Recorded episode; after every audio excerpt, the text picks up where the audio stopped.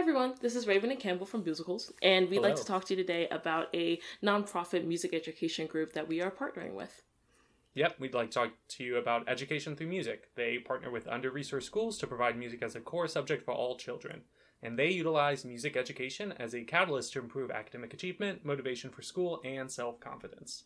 Exactly. So they work with 52 different partner schools throughout New York City, and they work with them to institute sustainable music education programs by hiring qualified teachers, matching them with the school, and really equipping the teachers with the tools to succeed and be able to provide quality music education to all of the students attending that institution.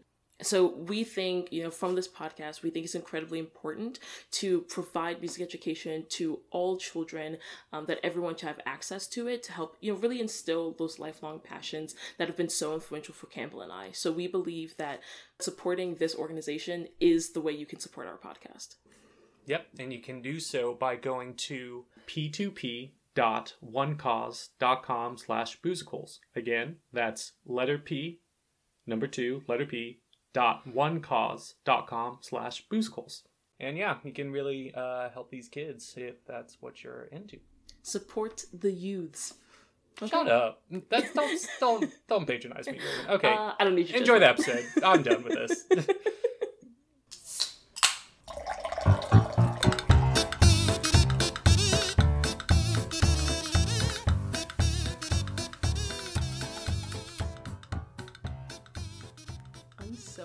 I'm so filled with joy right now, Campbell. I am too. What a great season for it. And do we want to tell our listeners why? Go ahead. Because Campbell, as of this very moment, I can literally reach out a foot and a half away and touch you. Lover. Don't touch me. What's up, Raven? He says as he's holding my hand.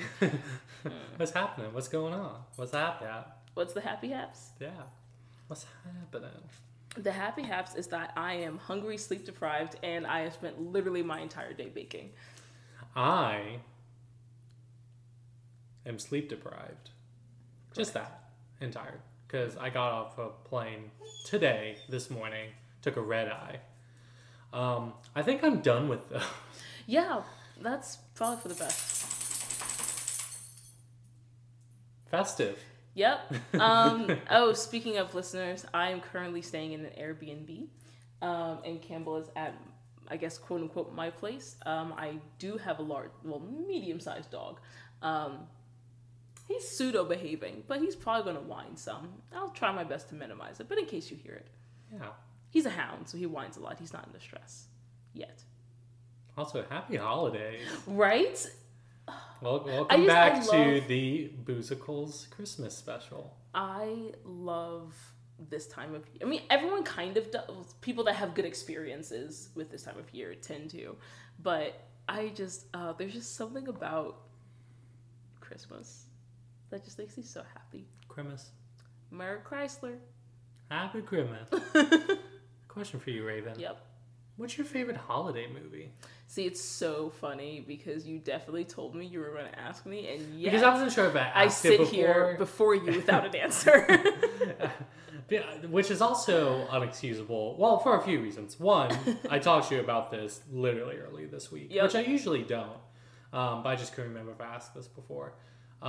Two, you watched in the month of December, don't you watch a holiday movie every single day? I haven't done it this year, but yes, I normally do. Okay, so what's your problem? Where you get off in the bed? I honestly, if I'm thinking of a holiday movie, like not just that holiday movie that I like, because literally saying what my, like deciding on a favorite is difficult, mm-hmm, but if I think of one that I know for a fact I could literally watch over and over till the end of my days and never be mad at it. Well, not never be mad at it, but never be tired of it. Mm-hmm. It's got to be Polar Express. Those dead eyes. Those dead animatronic eyes. I just, they get me every time. It's the best copy I've ever seen. Amazing. What about you, Campbell? Fun fact, I also put no thought into what I was going to say. Bitch. I don't know. There's just like so many that I do really, really enjoy. I do really like those like claymation ones, even though there's such a so like mean Rudolph? To Rudolph. Yeah, but I really like A Year Without a Santa Claus. Oh yeah, I think that's a pretty solid one. There's some fun sound effects, like when Santa blows his nose.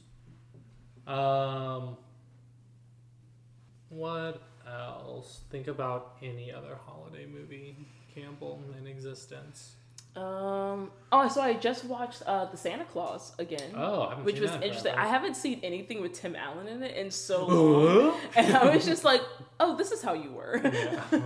I think I have to say though, I watch like Christmas TV specials, like TV show episodes, like Christmas versions, far more than Christmas movies. Because I mean, Christmas movies are long. So I will. I think my favorite of those then would be the Glee Club episode of Community. Oh, that is a solid episode. Yeah. Ooh. Yeah. So that's my answer. My final answer. I think. Do I win? Was this even I think this was a Christmas episode in Parks and Rec when they made the gingerbread versions of their offices. And yeah. Then, yeah, I loved that. That was a good one. And then Ron couldn't make it. And they made him an angry marshmallow. Classic. Fantastic. And then Andy ate the spray-painted M&Ms. It was just... Yeah. So in the spirit of giving... Raven, I believe we have something for each other. I believe we do. I'm going to give you mine first because I'm worried about the state it is currently sitting in. What? So Campbell, looking around my kitchen, and I've already said it. I'll give you three guesses what I spent today doing. Baking. Correct. And today, listeners, I have attempted something I've never done before, which is a couple of things actually. So one, baking with without a recipe. Not completely. There were two elements of it that I did with a recipe, but baking without a recipe, and also like inventing something from not completely scratched, influenced by some other things. But Campbell, I give you the gift of a custom made pastry for you. Oh my god. Okay, yes, so I was influenced by a couple different elements when I was thinking of this. So the goat cheese pear walnut thing that you had made before, that was what gave me, oh, that looks beautiful. That was what it gave me, like, the very, very initial idea. I also was inspired by the, not a jolly holiday, but I'm worried that I rolled the pastry puff too thick. So it might be a little doughy in the middle, but just let me know. Yeah, I was also inspired by one of our drinks for something that had an apricot thyme simple syrup. The Les Mis episode. Yes, the French 24601. Correct. It's a great drink. We'll talk about it when that episode comes out soon, listeners. Yes. So these are pastries. So I made a homemade pastry puff, and they have goat cheese and apricot jam in them. So the goat cheese is actually mixed with honey, and the apricot jam is flavored with thyme, a little bit of honey as well, and a little bit of like lemon juice. This is so good. I'm so glad I worked so hard on this. You had some? I've not. I was tasting the flavors as I was putting them together, but I haven't actually tasted the pastry. And then Campbell also really loves baklava. Here comes their airplane. That's such a big bite. That is pretty good. But yeah, so Campbell also loves baklava. So on top of the pastry, I made like a mini baklava. So on top, it's wrapped with phyllo pastry. And in between, I made a goat cheese butter herb spread that I spread between the layers, and then I made like a honey syrup that I poured over top with honey roasted pistachios. This is really good. I'm very excited. So that's your gift. Happy Merry Christmas. Ooh, an envelope my dearest, comma, Raven. Someone's a Hamilton fan. So here's the thing. Okay. This is a blank piece of paper. Your gift didn't come in at time. Oh, darn. It's okay. But I'm going to save that for something else. And then I had a flash of genius. Raven, so what I got you, because I know you've been really enjoying cooking and things like that. Mm-hmm. I haven't picked a date because I want to work with your schedule. But what I've gotten for you is a virtual cooking lesson. Ooh. Where you'll be making homemade fettuccine and ravioli with an Italian chef. I will cover all the ingredients. Cool. And we'll just work with you what time, what day works best for you, and then we'll set it up. That's so amazing. I've been wanting to learn how to make pasta for a long time. Okay, good. And I've been trying to just get more into cooking and stuff, because cooking is so much harder than baking, because with baking you have time for everything, but with cooking I feel like you have to go. And it really stresses me out. Well, with baking, you have to actually measure everything. Yeah, but alternatively, once you measure everything, you can just be like, okay, cool. Now you chill in the fridge for 2 hours and I go do whatever the fuck else. Yeah. You know? Yeah. I thought that was a funny bit, though. That's very you. Yeah. But I love that. I'm excited. Okay. Cheers. Oh, well, I'm almost done with wine. But cheers. Oh, I forgot. Also, a part of your gift, you get to name it. Oh. You're better at name. I figured you're better at naming these than I am, and I couldn't come up with a good name for it. A good enough name to match you. The Honey Dazzle. I love that. Easy. I also, I didn't know if you would be interested, but depending on, because they are very large, so I figure they'll take you a while to go through. But depending on how long you'll be down here, I do have a lot of the leftover fillings and stuff mm-hmm. like that. So if you wanted to make more, just freeze it, or I can take it home or whatever. Gotcha. Whatever awesome. I do with it. Cool. Raven, I don't think you understand how much I was stressing about whether or not those would turn out well. Oh, that's a fun idea for a gift. Oh my gosh. Very excited. I'm also very excited for another gift you'll be getting from someone this week. I think this weekend, because I gave them the idea for it. Weird. Don't like that. Raven. You don't like me, your bestest friend in the whole wide world, Raven. Above all others. Raven. What musical are we talking about today? And what are we drinking? You're so tired. That looked like a real struggle for you to get out. I really had to think about it. So today... Nothing alcohol won't help. Correct. Today we are talking about The Nightmare Before Christmas. Ah, spooky! Originally the 1991 version. 1993. It came out in 1993. They started production in 1991. That's what. Because stop motion animation takes fucking forever. Oh my god. Yeah. So the 1993, The Nightmare Before Christmas, written and directed by Tim Burton. It wasn't directed by Tim Burton. That's right. It was produced by Tim Burton. It was directed by Henry Selick. Correct, and we can talk about wine a little bit. But the drink that we are drinking, I also don't really have a name for it, but it's a peppermint hot cocoa martini. Let's think of a name inspired by it. And there's eyeballs in it. Mm-hmm. Eyeballs. And I was going to make, I might still try to make it for, I already have the picture, but I was going to try to make candy. Floss. Don't let them know your secrets. Why did you just look at the mic?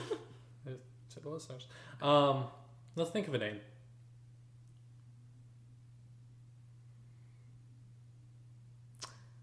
With the eyeball... What's this martini? What's this? No, that's stupid. So fucking stupid. So with the eyeball, it makes me think, and you'll be good at this because of the SpongeBob game, that one character where I think it's during, not what's this, but during the, where he's talking about and they call him Sandy Claus, that song. Mm-hmm. The town meeting song. where he reaches over and he like pokes that one guy in the face and his face is all like muddy and like decomposing. Guy. Yes. I was thinking it's the exact same color. It's the same color. But I was also thinking of like the poison soup that Sally would give to Dr. Finkelstein. Dr. Finkelstein. So it could be. It had frog's breath. Frog's breath and deadly nightshade. Mm. I wish I had more than two functioning brain cells.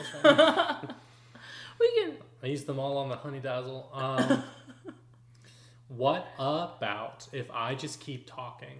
Something's gonna happen. There's gonna be some magic. So, Nightmare Before Christmas. Jack Skellington. Frog's breath. Deadly nightshade. Poison soup. Sally. Got it. Got it. Amazing. Jack's Lament Martini. You are amazing. Victory sip. I'm going to make another drink. All right, cheers. Cheers. I think this is a fun Christmas movie. The director, when asked, he does say, this is 100% a Halloween movie, but go find yourself. Yeah, I mean... As Kelsey would say, the beauty of The Night Before Christmas is that you can kind of just talk about it from Halloween all the way to Christmas because it applies to both. Hell yeah. Indeed. There are a lot of like really interesting tidbits about this movie. So Netflix is actually doing a series called The Movies That Made... I think the Holiday Movies That Made Us specifically. Or just The Movies That Made Us. And one episode in I believe season 3... was on The Nightmare Before Christmas. So that's where they talked about a lot of the history of this film and like how it was made. So it was originally developed from a poem that Tim Burton wrote, I believe in 1982. Mm-hmm. And then he had tried to get it started as like a short series or a TV show or something like that, but he couldn't really get any people behind it. Until about 1990, and that was where he actually got the go-ahead to make an animated movie for it. And he decided to do stop motion animation because that was his like vision for it. And of course, stop motion animation takes forever, and they were so dedicated. So they had an entire like mini set built for this movie with like a dedicated like lighting system and everything, so that it looks quote unquote real. I know a lot of the figurines only had one or two heads depending on what was needed, but Jack Skellington's character, so Sally had about like a dozen or something, I think. Jack Skellington had, I think, hundreds. Over, it was about 400. Yeah, different faces and which heads. Which is super interesting because Disney, well, this was like first released by Touchstone because Disney thought this was going to be too scary for kids, and like rewatching it recently, I'm like, it is. I was like, this is not a children's movie. Correct. They talk about murder and corpses and decay constantly. Yeah. And like the children creatures, this is my least favorite one. Rock, Shock, and Barrel? No, not them. The little zombie boy actual... with his eyes sewn shut. Yeah. But where was I going with this? Touchstone. Disney, Too Scary for Kids. They didn't think it was going to do well, or like they, I don't know. I completely lost it. Lost my marbles. It's okay. I'll just interrupt you and scream when it comes back to me. If that's fine. That's what you always do, and it works for us. But yeah, so they started production on it, and I got it. Faces, Jack Skellington. Yes. Disney also really wanted Jack Skellington to have like eyeballs because like I don't know, it was like a rule of animation, like whatever percentage of like emotion and expression is through the eyes, and they were like, no, we're not doing this. Thus, they had the 400 different heads. Yeah, that's wild, and that makes a lot of sense. And they honestly did an incredible job with the range of expression on even the characters with not as many heads, but just like the physical depiction of everything happening. It's very vivid imagery, and just an incredibly well-produced movie. So if you have a Netflix subscription, I highly suggest checking out the movies that made us. They also did Elf and like movies like Halloween and Coming to America and Die Hard and stuff like that. But it's really cool. They do like basically a documentary episode on each of them. Have you seen Coming to America 2 yet? I have not. I haven't either. Maybe we should watch it later. You should. Okay, cool. Yeah. But yeah, so Tim Burton didn't direct it because I think he was living in LA and they were producing it in like San Francisco or something like that. There were two separate cities. I have no idea how big California is. I thought they were right next to each other. Too big. But apparently they are flights away from each other. So he wasn't actually directing, but he still had like creative control and all that, and they would like meet with him regularly to make sure that it was like going according to his vision, basically. Yeah. And Danny Elfman voiced the singing voice of Jack Skellington. Correct. And he was going to also do the speaking voice, I believe. But then Tim Burton was like, hey, bro, I love you and you're great, but it needs to be someone else. So instead it was Chris Sarandon, who's been in a lot of things, Judging Amy, Law & Order, Felicity. First wife was Susan Sarandon. He was in Dog Day Afternoon, Tale of Two Cities, The Princess Bride, Child's Play. On Broadway, he was in Nick and Nora, The Light at the Piazza, and Preludes. And then Danny Elfman we'll talk about way more later on. Yeah, Danny Elfman is incredibly talented. Okay, can't remember which episode it was, but we talked about him in one of our previous episodes, so... bonus points if you find what episode that is. Yeah, if you do, email us at boozecools@gmail.com. Or DM us at boozecools on Instagram. But I do have some fun facts about Danny Elfman that I don't think I talked about before, so excited to hear them. I'm going to bring them up. So we get into the overture. Very, very oboe heavy, so you know I'm a fan. The music in this movie, even the times where it's jaunty and upbeat is still, I don't want to say always haunting, but there's a quality to it. Yes. Because, they rely heavily on, like, minor keys, which makes sense for this style of film. And I love how they even turn, like, it's Jingle Bells is an easy dissonance. One. Yes. You always know how to, like, just say what I'm thinking. Okay, and then we hear the narrator, who is Santa, and Santa was played by Edward Ivory, who is in Blood Red, 9 months, a bunch of things, and he we see the forest of holiday portals, yes, and kind of explaining like where holidays come from. And this is a story all about how... my life got flipped, turned upside down. Yes. And we go through the jack-o'-lantern tree. And we meet the Pumpkin King. And we get into This is Halloween. Does he... okay, who has more... What is the authority? Yeah. Who is the governing body? Because they also have a mayor. I thought Jack was the mayor like way before. He's the Pumpkin King. Is that just... what does that mean? Is that just like... because the mayor says... is that like Prom King?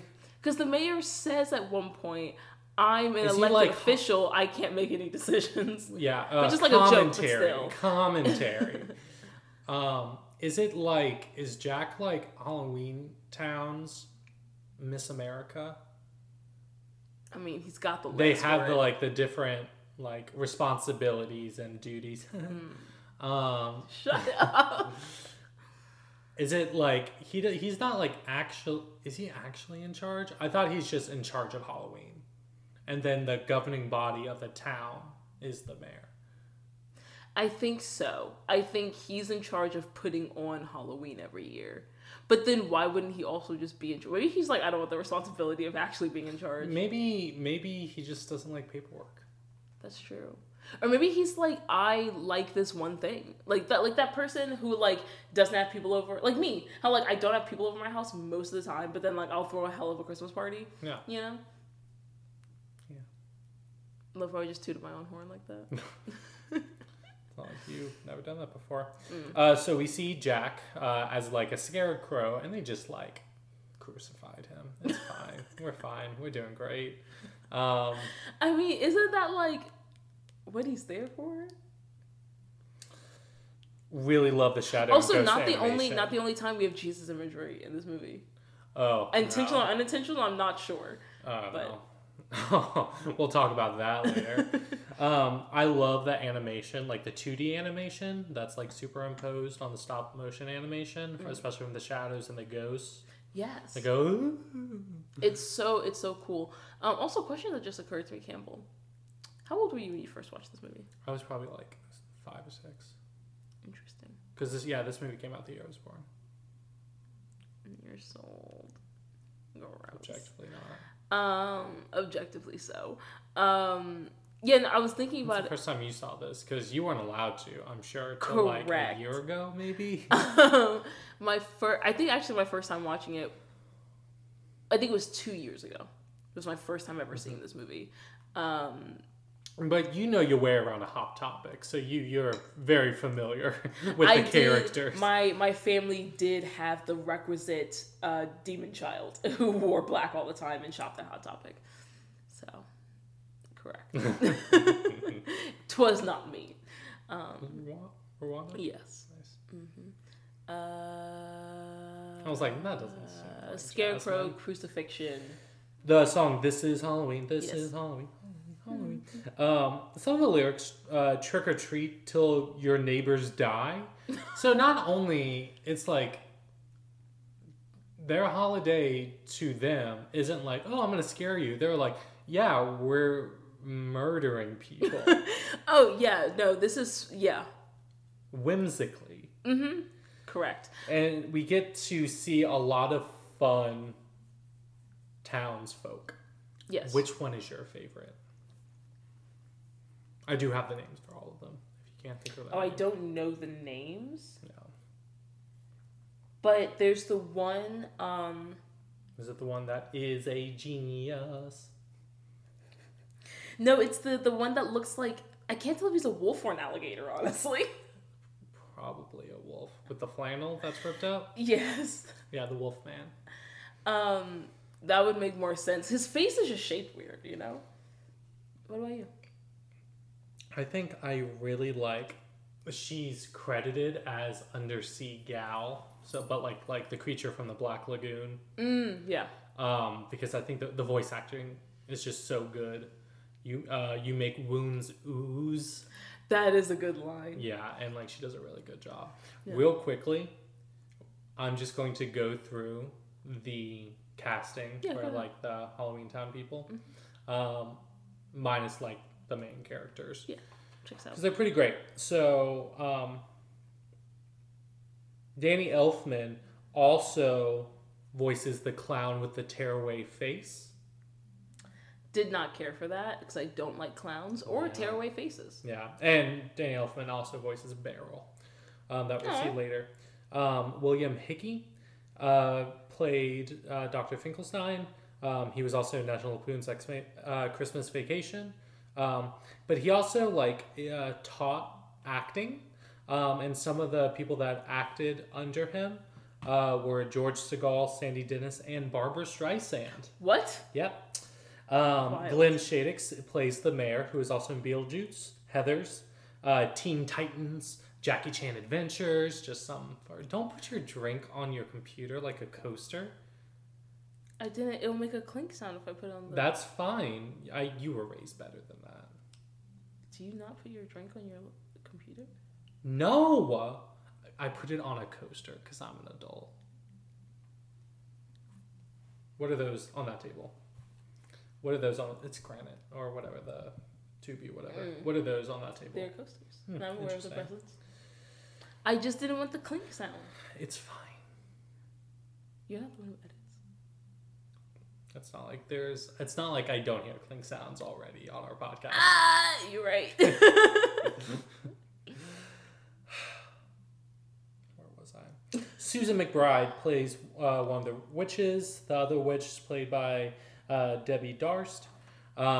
Greg Proops plays the Harlequin demon, so the hat makes the hats. Yeah. The devil just resides in this town, just straight up Lucifer. Well, Campbell, Halloween is a celebration of the devil. Then why is he not the Pumpkin King? Because he's the devil. Okay. Duh, Campbell. And the sax player and the he makes you bob for apples. The band. Oh yeah. Carrie Katz plays the man under the stairs with snakes for his hands and spiders in his hair. Can I change my favorite townsperson? Yeah, of course. Can I make it the bathtub that walks? Yes, you can. Okay. I really like that. Also plays the corpse dad and one of the vampires. He was in the music department for I Am Legend. Titan A.E. was in The Course of Swan Princess. There's Randy Crenshaw, another one of the vampires.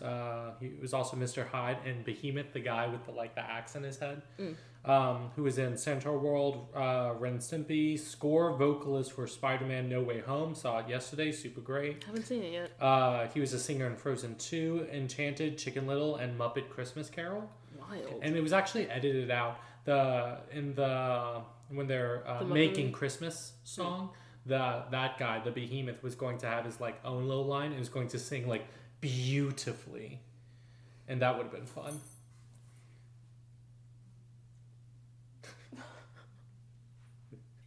Who's your dog name? I don't know. Sherwood Ball also plays another vampire, but is also the mummy. Was in 102 Dalmatians, hanging with Mr. Cooper.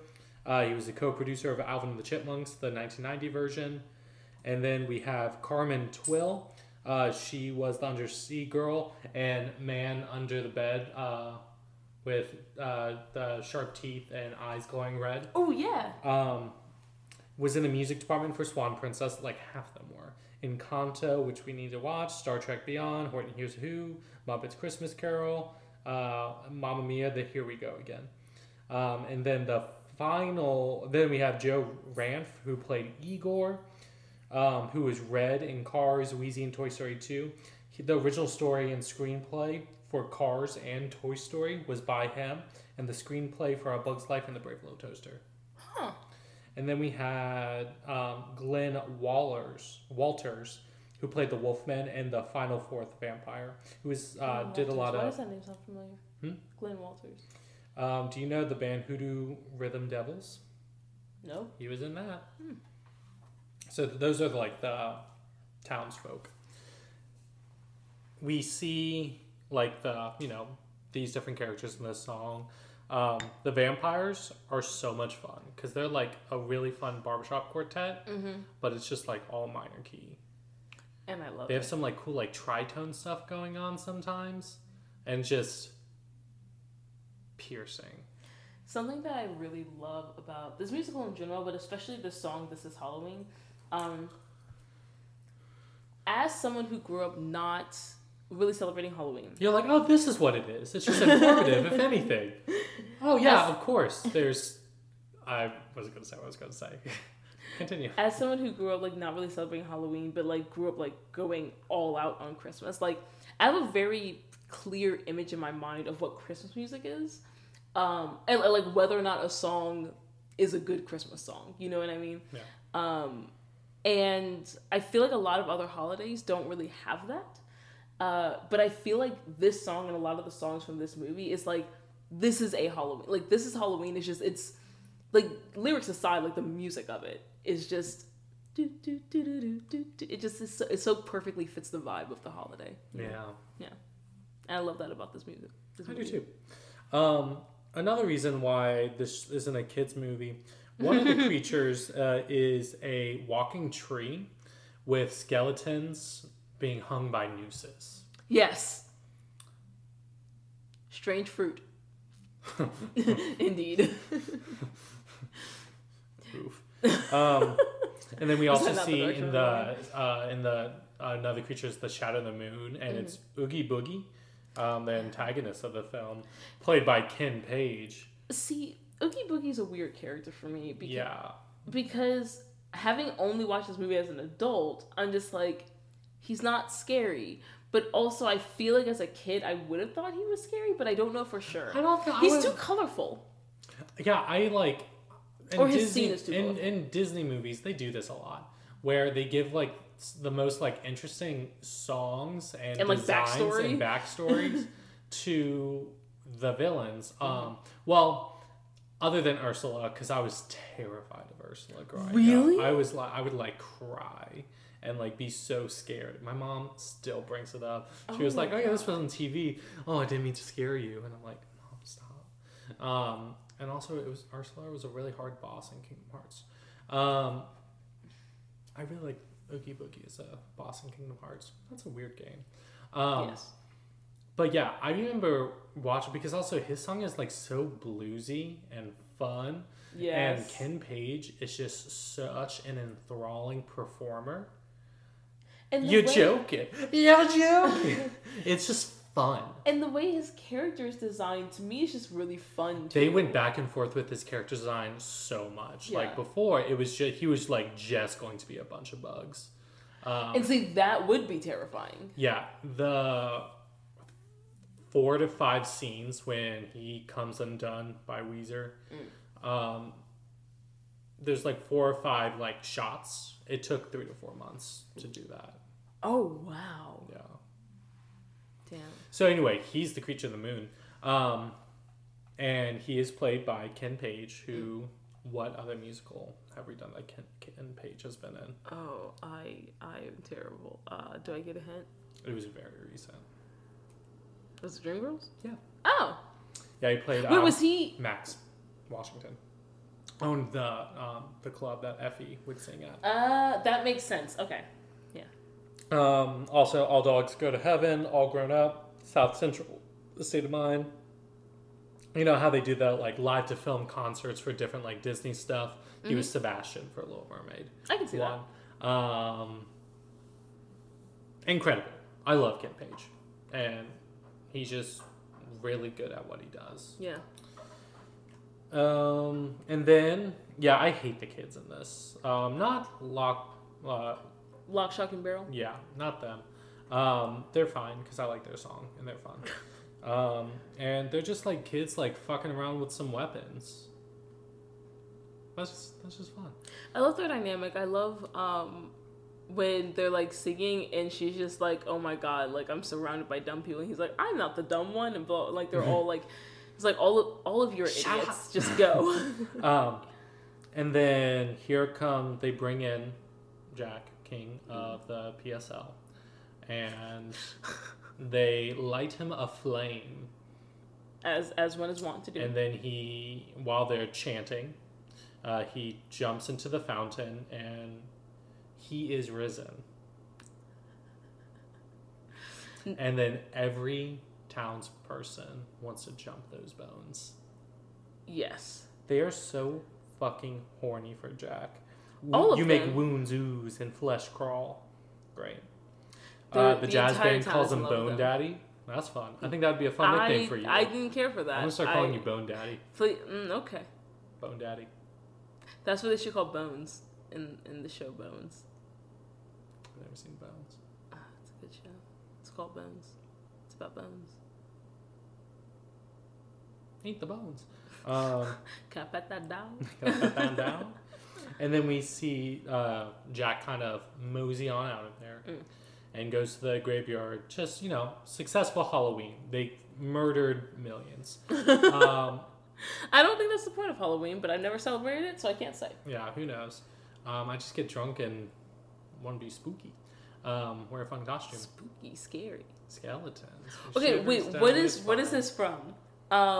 Spooky, scary skeletons? No, it's something spooky, scary. Boys becoming men. Men becoming wolves.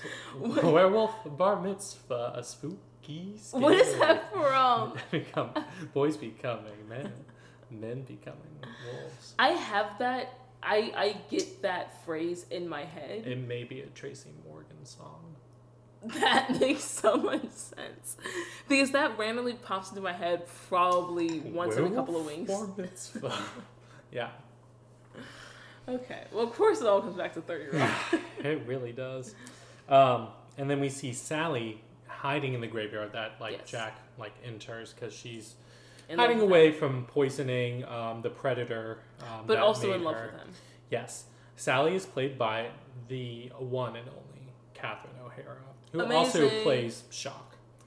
I didn't know that. Yeah. Moira Rose, A Series of Unfortunate Events, Home Alone 1 and 2, Beetlejuice, Second City Television Network. She's the mom! Yeah, that's Catherine O'Hara.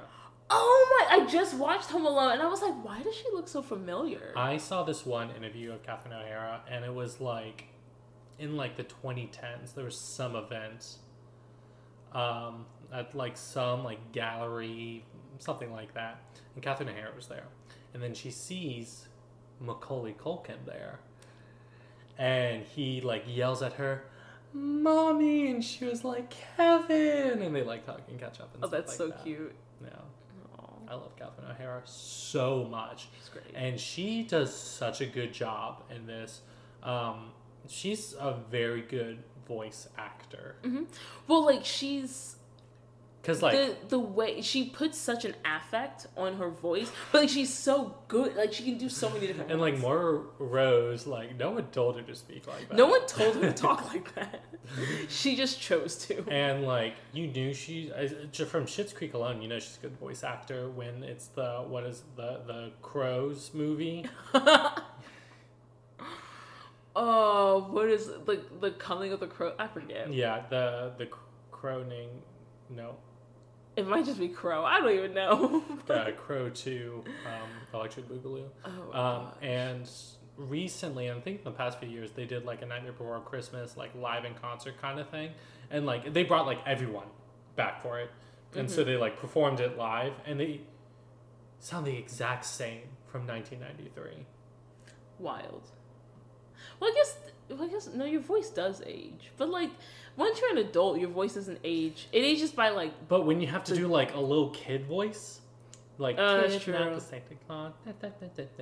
That's true. That's wild. Which is a perfect rendition of that song. So very proud. So then we get into the song Jack's Lament, and we see Zero. Ugh, Jack, get over it already. His little puppy dog. Yeah, Zero. I love Zero. Oh yeah, in the original poem, there was only 3 characters: Santa, Jack, and Zero. Oh. Yeah. Fun fact. Interesting. I fucking love a waltz so much. It's just such a good I'm all about that 3/4 baby. Music structure. Yes. Rhythm structure. And everyone knows with music, fun, anything. It needs to be structured. I love some good structured fun. Jazz, I'm looking at you. Love jazz. Do you like jazz? Cheers. Cheers. So yeah, Jack's Lament. This song is basically, I'm better than anyone else at this. Well, it doesn't mean I enjoy it. Yeah. Some of the lyrics he sounds fully depressed. With a wave of a hand and a well-placed moan, he has swept the very bravest off her feet.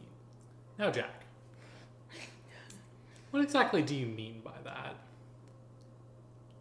I think I'm concerned to find out. Yeah. But, to a guy in Kentucky... Fuck you in particular.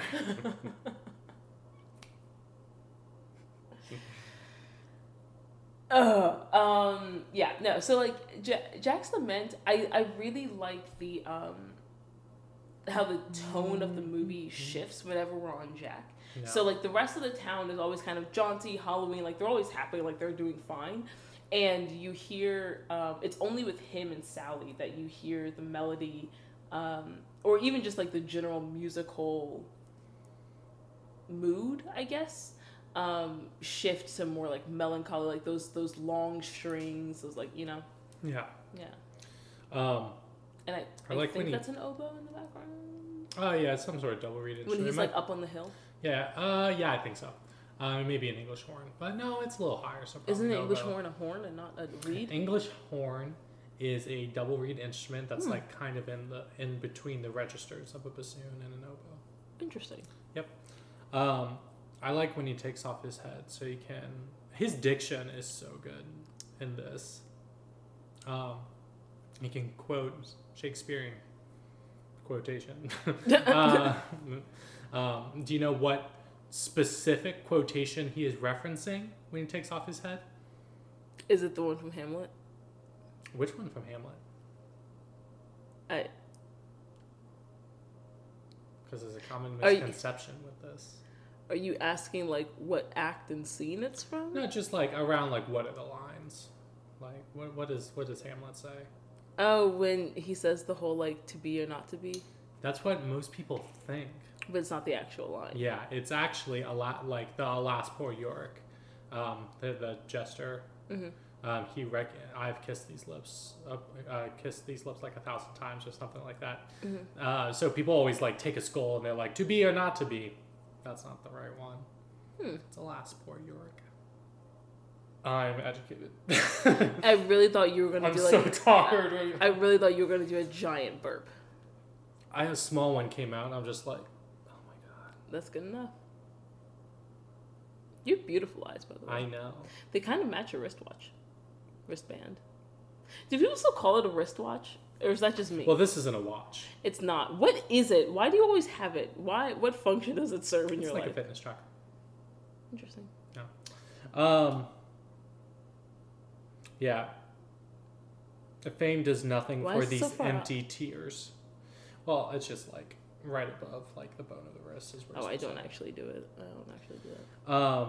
Fame does nothing for these empty tears. Shut up.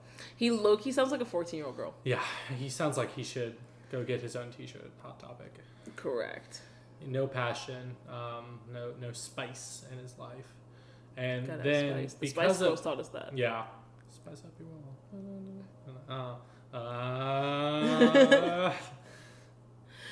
Every boy and every girl. Then we get into, like, I think one of the major themes in this movie, which now he's like becomes aimless. He like kind of like walks off. Mm-hmm.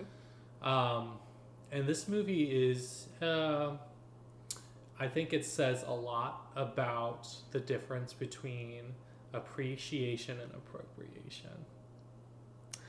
Interesting. Not where I thought we were going to go, but you make a good point. Yeah. So he walks off, skulks. Are we not going to actually talk about the difference between appreciation? No, we'll get to it once he actually, tries to do Christmas. Yeah. And says things. Why shouldn't it be mine? Why do they get to do this and not me? Because that's... Yeah, we'll talk about it when we get there. I thought we all knew what this movie was about. So I did see something that was talking about Zero's character and how, like, it's sort of mimics Max's. He's a metaphor for such a good boy. You're such a good boy. But how he's sort of a metaphor, or not metaphor, but sort of mimics Max's character in The Grinch Who Stole Christmas. Oh, yeah. Yeah, in terms of, like, his relation to Jack, and, like, the sort of role he plays in the story, and how, like, they referred to him as, like, a sort of benevolent trickster. Can we talk about the greatest diss track of all time is You're a Mean One, Mr. Grinch? I want to touch you with a 39.5-foot pole. Good sir.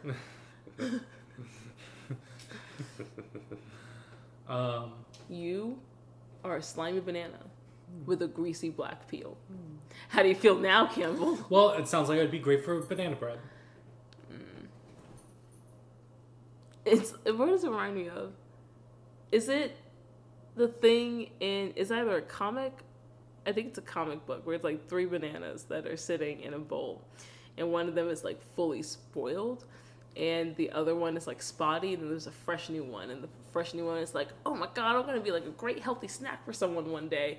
And the spotty guy is just like, forget it, kid. You're going to spoil here just like the rest of us. Yeah. And the spoiled one is just like, speak for yourself. I'm going to be banana bread. The guy's just like, no one's ever banana bread. I like how you're saying this to me. Like, this is like, yeah, everyone knows this, right? This like one particular thing.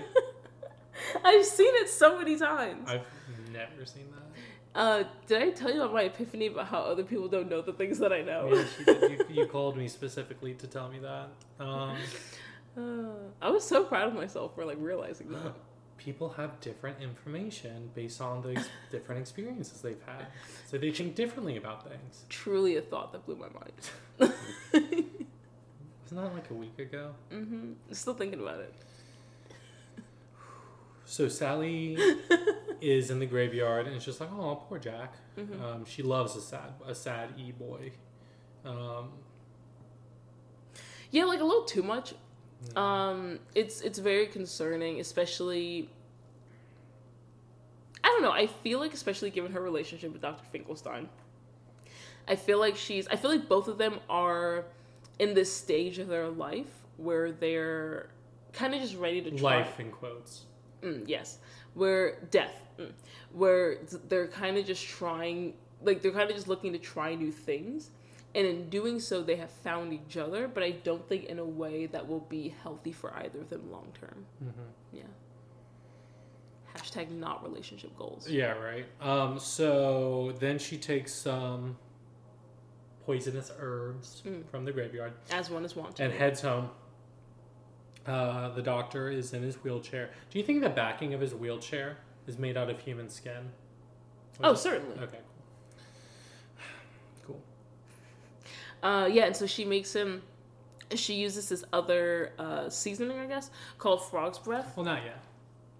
In the poison soup? She doesn't poison him yet. Oh, she just brings it. Yeah. Yeah. And he definitely, created her for sex. Yes. I do not enjoy his character. I don't either. I don't like the way, like... His mouth moves. Yes! Especially when he's drinking the soup. And, like, there's a portion... I think it's when they're all going up to Jack's house to get their assignment. And she's hiding behind the well. And he's, like, riding by. And he's, like, looking for her. And he makes that Randall face. Yeah. From like Monsters Inc. and like his. I thought you meant from Recess. I mean, basically the same character. They're both named Randall. Yes. Well. I mean, have you ever met a Randall that was like? Think of a kid named Randall. Randall Pierce from This Is Us, played by Sterling K. Brown. Never watched it. Actually, no, that's not true. I've seen one episode. It's a really good show. So you know what's funny? The first time I watched. Ooh. When I watched the first episode, I did not realize they were all the same family at first. Like that's I was like, I didn't realize they were different time frames. I was just like, literally the entirety of the show. I was watching. I was like, oh, that's so crazy because I really like classes. Oh, thank you. But I was like, oh, that's so crazy because they just like lost their child, and this other group was talking about how, like, Justice was like, yeah, because that's the parents that adopt him, and I was just like, what? Mandy Moore is both. You know what? Look. I'm looking. Such a bassoon-friendly movie. Then we see the mayor, like, going up to Jack's house while the little spooky jazz band is playing. Mm-hmm. And trying to get his attention. The mayor has a really fun character design. I love it. I like how he's like, Jack, there's only like 365 days till next Halloween. I've like started like working on some of the plans. And you see the plans and it's just cat. I'm just like, oh, this guy is on top of it. What's that cat for? And Jack's not home and then he panics. Yeah. Head turns. Worried. Mirror face. He seems a bit... tightly wound. Correct. But also, perhaps two-faced? I mean, literally. Mm-hmm. You're so tired. I'm so tired. It's fine. But yeah, so he's like panicking and he raises the alarm for the entire town. I was just like, oh my god, Jack is gone. He's missing. The world is doomed. And they're like, did he die? So are they alive? Can they die? I don't know what or where they're supposed to be, so... Halloween Town. But, like, It depends on how you define life. Like, do they inhabit the eight characteristics of life? I thought they were undead. That is what I would have assumed as well. And how do you kill undead? It depends on the creature. It does depend on the creature. Mm-hmm. I mean, you can always use it. I mean, turn undead isn't going to kill them. It's just going to... Unless they're certain level. That is true. And then when I get to at least like level 5 or 6. Which you are now. Yeah. As a cleric in D&D. I think I'm only going to try to get one more level of cleric. And then go to Artificer? No, and then go to Arcane Trickster Road. That's right. Because I have some fun things planned. It's going to fuck you up. I thought about the logistics of that, especially getting expertise. Mm. And you already gave me expertise in Arcana. So your boy's going to be making a bunch of gold things. Oh my lord. Because I'm going to get like plus like 9 to Arcana rolls. Everything's going to be gold. Maybe I'll do something with that. That's so rude. This is why you tell me these things, Campbell. Don't tell me things if you don't want me to do anything about it. Just wait till I get sneak attack. Mm-hmm. Are you going to sneak attack God? Maybe. Just, punch it while you're sleeping.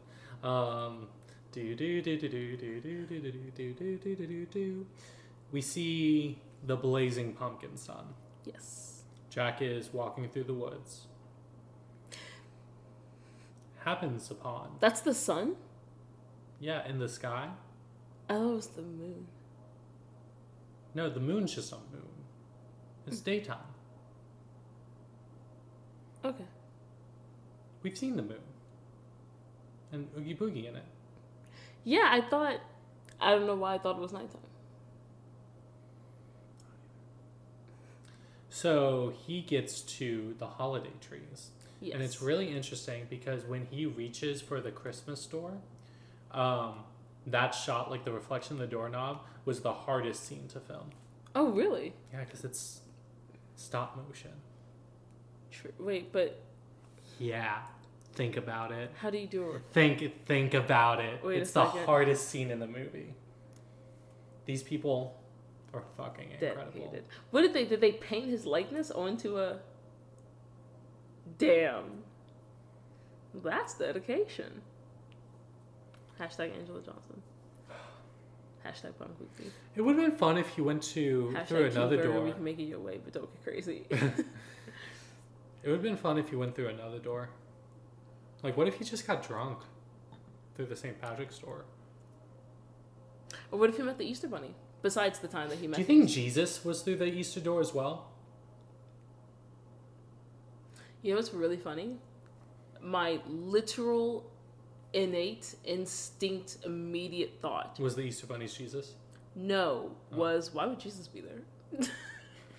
I'm a good Christian mom, I promise. Listen to our Easter special. Jeebus. Jeebus. Oh, good old Jeebus. I did write down Jeebus in my notes a few times. My gosh. Why were you talking about Jesus so much in this movie? Hey, whatever. It's a Christmas movie. Special. Yeah. Goes through the Christmas door. Oh, like what if you went through the Thanksgiving door and you just saw like genocide?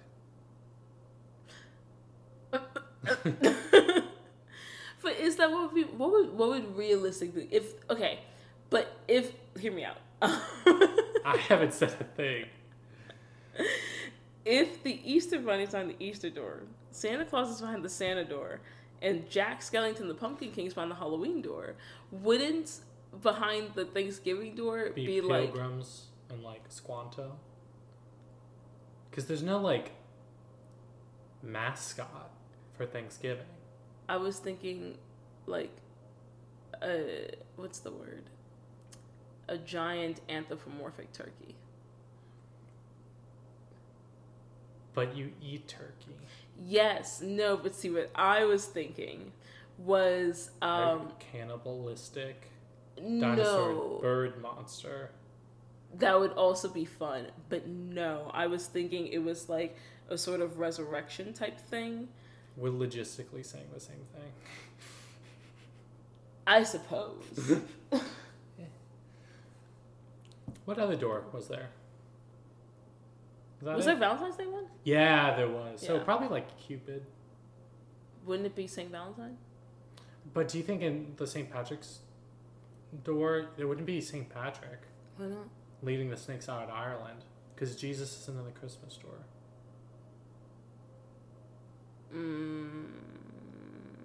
So I think it would be Cupid or an orgy. Are those not one and the same? I mean... He's the god of love.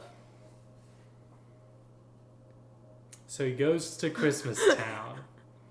And we get into the song. He's like, whoa! What's happening now? He like falls through the portal. And lands in a bunch of... Why did you say portal like that? I don't. And lands in a pile of snow. What's this? What's this? There's magic everywhere. It's a great song. Because this is also the first song that's very merry. Yeah. It's also like... And Jack's got the range. Jack does have the range. And it's such a pure emotion that he's displaying. I love pure curiosity in really any living creature. In any holiday movie, I have never seen a bad character design for a penguin. Well, because it's impossible because they're adorable. The penguins in this movie, perfect. Flawless. They're perfect. I love the elves in this movie too. # I woke up like this. La, la, la, la. Don't care for the people. Throwing snowballs instead of throwing heads. What do they do on Halloween? Well, they literally gave a child a decapitated head, yeah. Campbell. Well, that was for Christmas. Of course, it's a decapitated head. A severed head is what I meant to say. A shrunken severed head. Facts. Which is also like, what do you think a toy is? There's like, this toy doesn't bleed. I mean, there's like dolls that like literally have a fever. Yeah. I remember those dolls growing up. Is it in this box? I was like, pretty much they nailed it. Just gives anthrax to a child. They snorted because they think it's cocaine. Yeah, he's going around Christmas Town. It's all festive. He's like, how queer? And I was like, hell yeah, dude. And then, how terrifying would it be that you're just sleeping in your bed after a long day making toys and Slender Man just spider crawls around your room on the ceiling and then caresses your flesh? Terrifying. Terrifying. Truly the stuff of nightmares. That poor elf. And then we see the Santa. Also, like, imagine, like, I assume they don't, other than Santa, I assume they don't know about the existence of Halloween Town. Because no one in Halloween Town knew about the existence of Christmas Town. Well, they seem way more self-centered. But, like... But I'm saying, like, this person has no context for this. I feel like Santa the Elves would know about Halloween. Because what if a kid for Christmas wants, like, a Halloween toy? How, like, they have to see if they're naughty or nice. What if a lot of children were naughty on Halloween? That's fair. But, like, wouldn't other holidays be, like, a safe zone? Because they're ruled by other deities. Raven, this is not the Purge. Look, I'm just saying, if Santa... They're not ruled by other deities. These are monsters terrifying people. They're not just like, yes, the people of the world bow down to the Pumpkin King. No. They're like, I'm going to fuck these people up. This guy in Kentucky's in particular. Fair. And then he sees the silhouette of Santa. And then he's just like, what's going on? I hear. What's this? I hear. Ho, ho, ho. Merry Christmas. Merry Christmas. And we're back in Halloween Town. So I'm asking about that. Sorry. Yeah, so then he's, like, super excited, and he's like, we have, whatever the frick this is, we gotta figure it out, and, like, we gotta bring it back, basically. So he's, like, trying to explain to everyone, like... Well, they still think he's missing. Well, and then we see, like, the mayor, like, says there's 365 days, and the Wolfman's, like, technically 364, And this is like, everyone just now assumes he's dead. But then he comes back. and like tries to set up a town hall meeting. Yes. And then Sally wants to go, and this is when she like poisons the soup and covers it up with frog's breath. Yes. And this girl is so good at poisoning. She's so good at poisoning. So she finds, she has the spoon. She's fashioned a spoon that has like little holes at the bottom. A slotted spoon. But they're not slots, they're holes.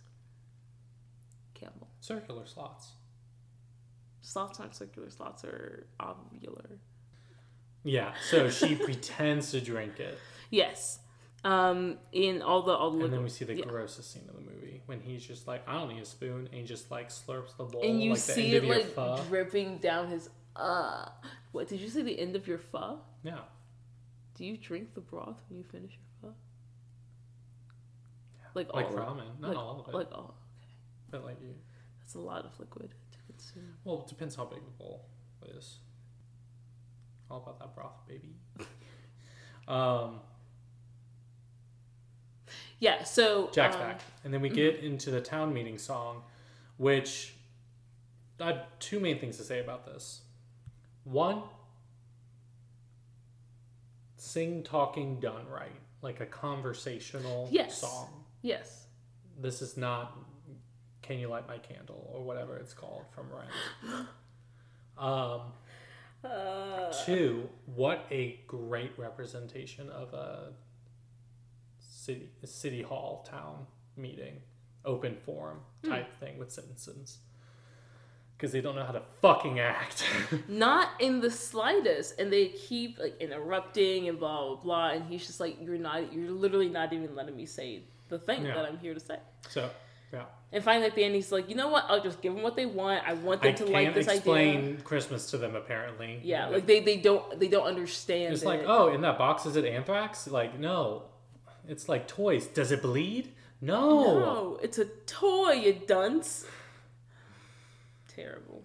So then finally he's like, okay, fine. There's this big mean lobster red guy named Sandy Claus that terrifies all the children. And he does the creepy Jack face. Yeah, which is a very good face. Mm-hmm. I love how it switches to the red ambiance too, and it's just it's so perfect. And his limbs like. I actually really love Jack's character design because of how... His suit was supposed to be all black, but then they went with a pinstripe, so he would be more contrasted with the dark backgrounds. Fun fact. That makes a lot of sense. And fantastic idea. But I love how long and spindly his limbs are because it gives him this sort of like unique way of moving through the world, and it makes his... Just even the way he like walks across the room, incredibly distinct. Yeah, you know? I agree. And then he's just upset. He's in his like apartment, and he was just like, they just don't get it. So he's trying to like really figure this out. So he has like a stack of books, learning. He's like reading through different Christmas stories. And do you know what book I do not see on that stack? What? The Bible. Checkmate atheists. Or I guess Christians, technically. Anyway. And so, of course, he's getting nowhere. So what book does he open? The Scientific Method. And let me tell you. And I love how he tries to apply... I don't. Because he's not doing hypothesis-based research, Raven. No, he's just using random pieces of lab equipment, and I'm here for it. No. Anarchy. It's bad science. But it's... Fantastic. What are your research questions? It is fantastic lab practices. Students of chemistry. If you were ever interested in working in a lab, watch this movie. They got it all right. Where are his gloves? Where are his safety glasses? Well, he doesn't have eyes. True. Where's Carol never wore safety glasses. Where's his lab coat? And now she doesn't need to. Jesus. Did you not have that poster in your chemistry class in high school? I did. Oh, Carol. Talked about that with someone this week. Why did that come up again? Oh my gosh. Okay, no, but it actually does bother me when he breaks the microscope on the holly berry. The slide. Yeah. No, I thought he also cracked the lens too. Oh, I thought it was just the slide. I mean, maybe. The slide is the glass that you put the separate glass on. You put the assessment on. Yeah. But he also didn't he didn't put like the slip on top of it. Well, you can't. It's a berry. He could have cut it up first. Also, he had the stage way too close to begin with. Yeah. Ugh. But the magnification was right. Weirdly enough. But like, and that was a really cool scene that they animated. Oh yeah. Yeah. Also, do you think the glassware that he borrows from Dr. Finkelstein is like grade A glassware? Oh, for sure not. Okay. That lab is grungy at best. But he does create life. I mean, like, technically. He does create unlife. Correct. Okay. I love his Christmas light spider web. I think that's fun, funky for us. Oh, I do really like that. But I think it's interesting the way he's trying to, like, he's not even trying to do anything. He just puts random Christmas decorations. He puts random items associated with. Down? No, he doesn't have a lab notebook. But he does have a chalkboard with wild Christmas math. I really want to know who co-signed that thesis, because he didn't defend. I really like his the sewing machine Sally has as well. So he's still poisoned. She like sneaks out of there. Which, here's my thing. And this is why I don't know if they... Oh, no. He's not poisoned anymore. He wakes up, locks Sally up in a room. Yes. Sorry. But here's the thing that I don't understand. Why, like, it doesn't make sense if they can die. Because, like, if she...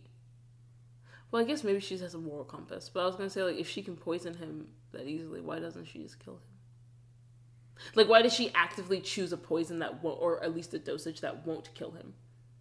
You know?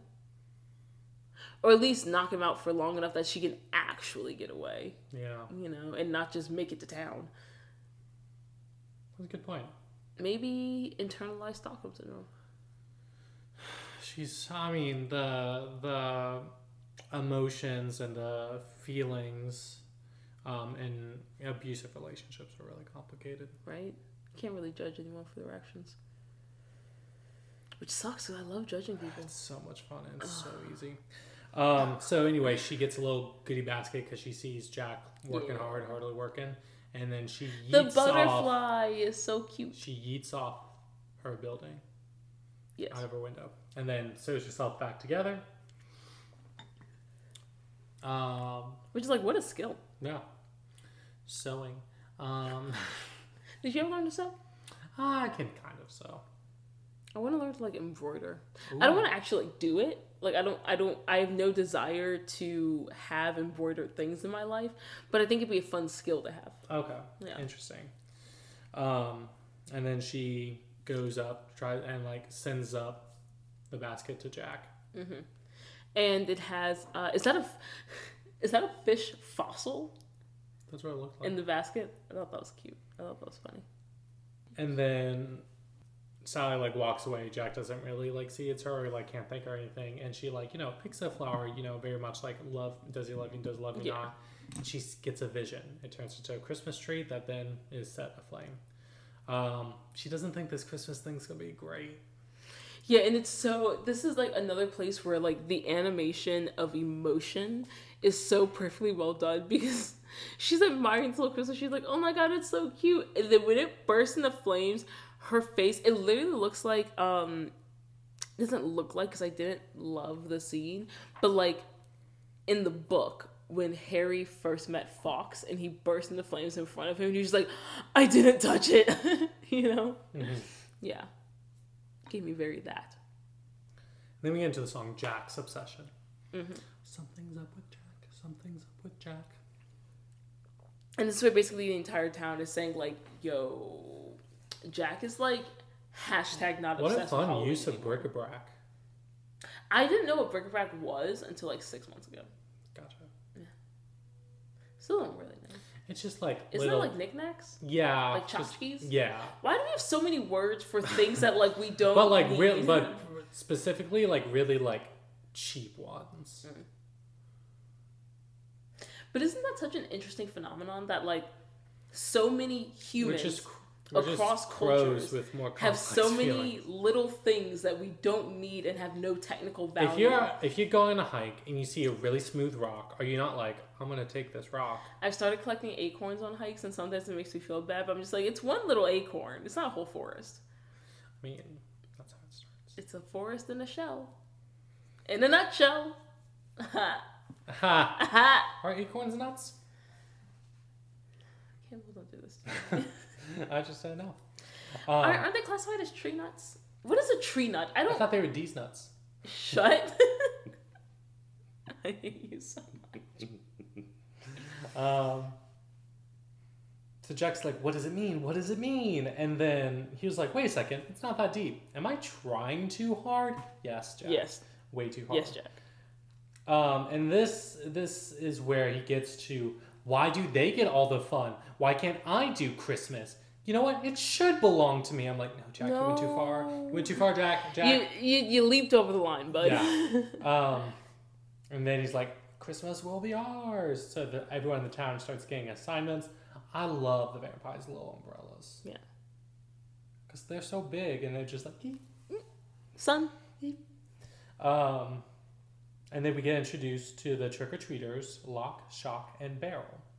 Who are like minions for the boogeyman. Yes, who are played by Shock, Catherine O'Hara, mm-hmm. Barrel, Danny Elfman, and then Lock is played by Paul Rubens, who we all know as Pee Wee Herman. Yeah. Was he the one? No, that was Mr. Bean, who had a degree in electrical engineering and basically only got into his field of work because he, like, saw a random audition line for it one day and she's like, let's try this out. Oh, that's fun. Yeah. He does seem like an electrical engineer. And doesn't he though? And that is not a compliment, listeners. Austin. Austin's one of the few I like. Few, correct. I'm talking to you, Lindsay. Just kidding, Mom. And so there... little errand. They're also Oogie Boogie's boys. Yes. So Jack's like, I need you to bring Santa here unharmed, and if you tell Oogie Boogie, I'm going to tear your flesh off. Yep. Because remember, kids, Santa Claus. I'm nice. I'm trying to do Christmas. This can be really fun. I have killed billions. Which is again like, how do you guys celebrate Halloween? I'm truly concerned. Yeah. And he makes his, like, scary face, which is like... yeah. Bleh. Bleh. Bleh. Bleh. Bleh. I want to suck you. Bleh. And so then we get into the song. Most earworm song of the whole... Kidnap the Santa Claus. Da, da, da, da, da. This is another song that actually also feels like fits the vibe of Halloween just perfectly. That just do do do do do do. But it's just a very rompy song that just works so well with like that sort of like trickster element of Halloween. Yeah, Halloween. It's like both like sweet but also nefarious. Yes, great use of the word nefarious. Thanks. So. They like go to Oogie's base and they're like, you know, feeding him, and they just talk about like the different plans that they can do. And you know, there's some classic textbook kidnap, just children plans. Mm-hmm. We got Scorpion Face. We've got what other stuff did they say? Well, we end up with trash bag in a bathtub. Oh yeah. Bathtub trash.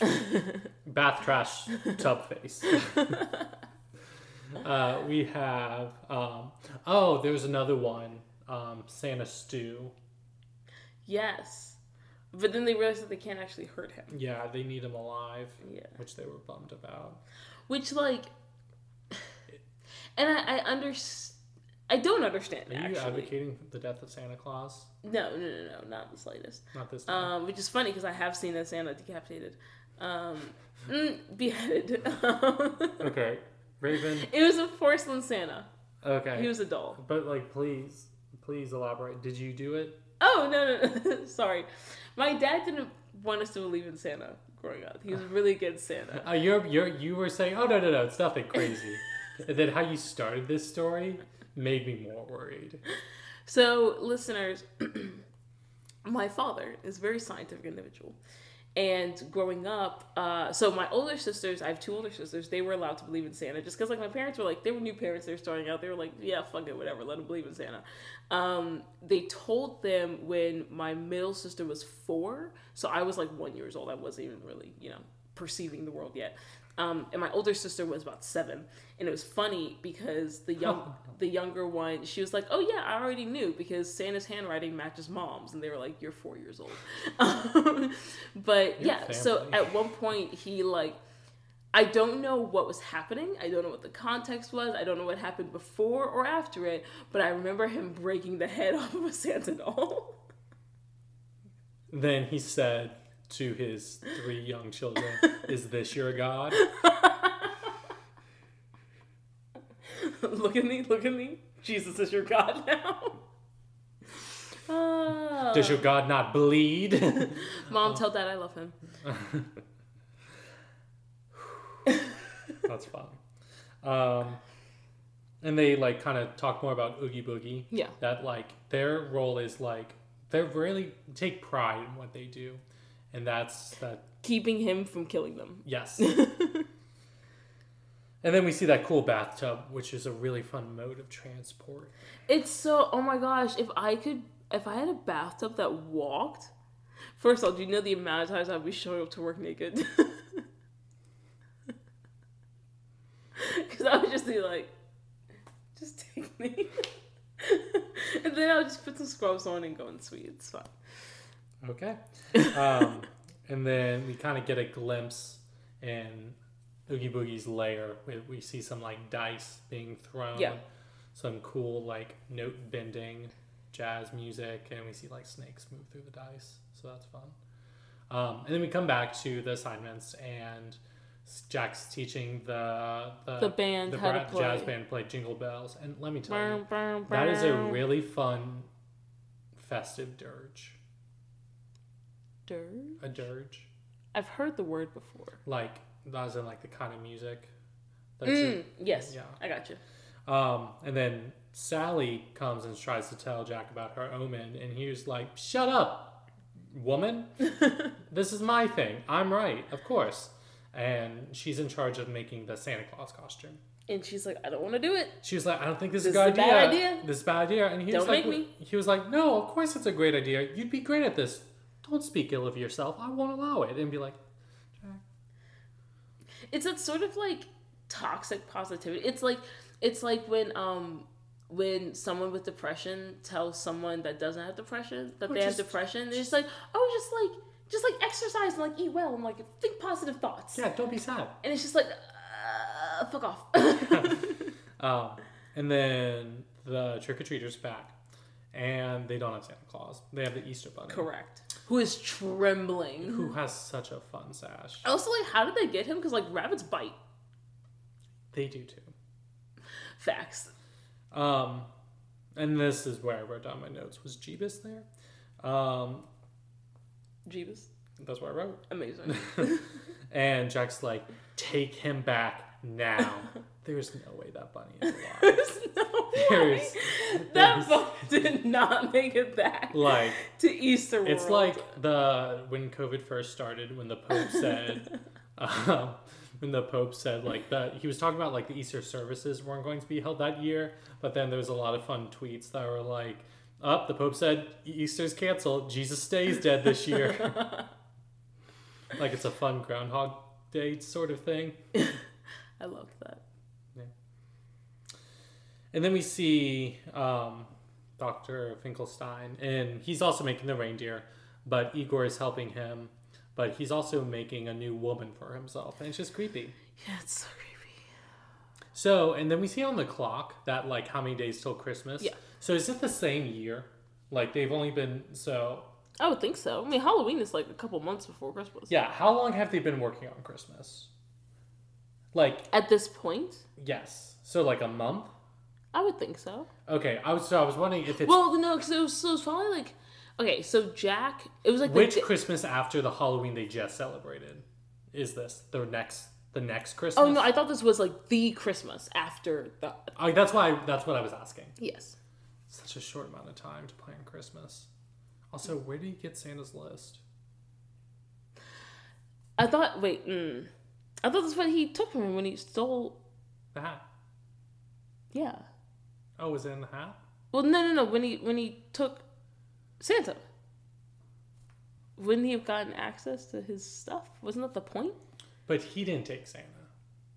Yeah, but I'm saying, like, I thought that the point of getting Santa was to get the information that Santa has. I thought which the is point, why you wanted him alive and well. Of getting Santa is so Santa doesn't do Christmas. I thought it was like both. Like I thought okay. It was like I want to do Christmas, which means I need to be Santa, which means he needs to be somewhere else, okay. But also I need his information. Okay, yeah. Gotcha. Because to me, like they could have just killed him then. And then we get into the song "Making Christmas," which is a fun song. And they're trying so hard. They are trying really hard, but like none of them.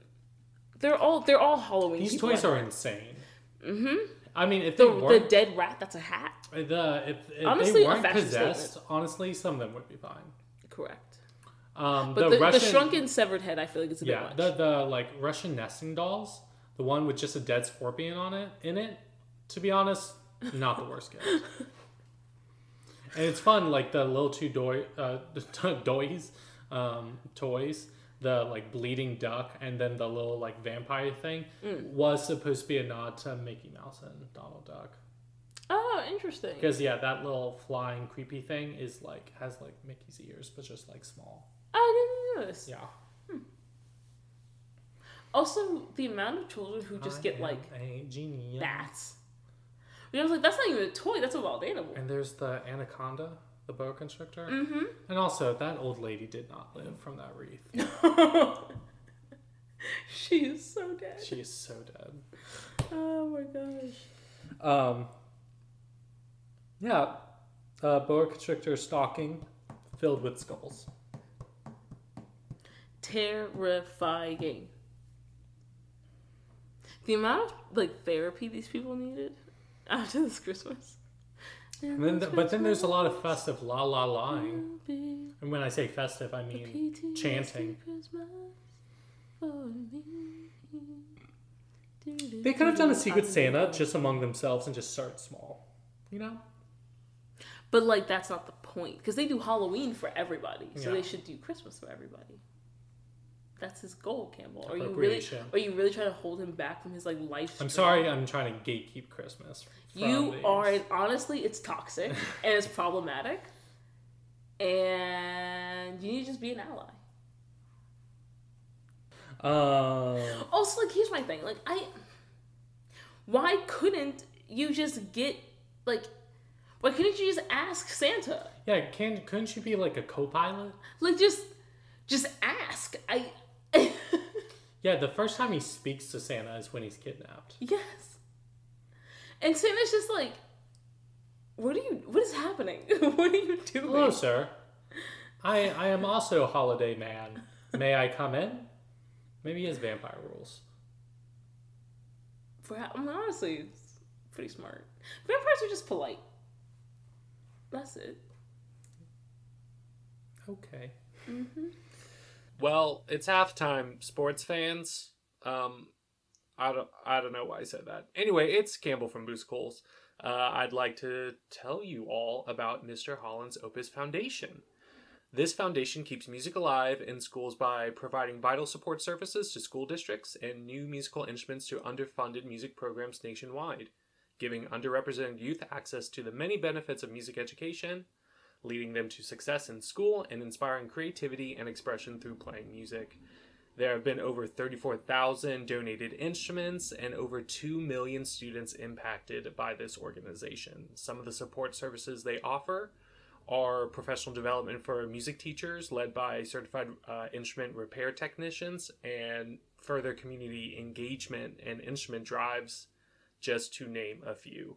Again, Raven and I believe the best way to support us as a podcast is to support organizations like Mr. Holland's Opus Foundation that supports music education and the passion of music in our youth. You can donate at mhopus.org/donate. Again, that's mhopus.org/donate. Back to our nonsense. Cheers.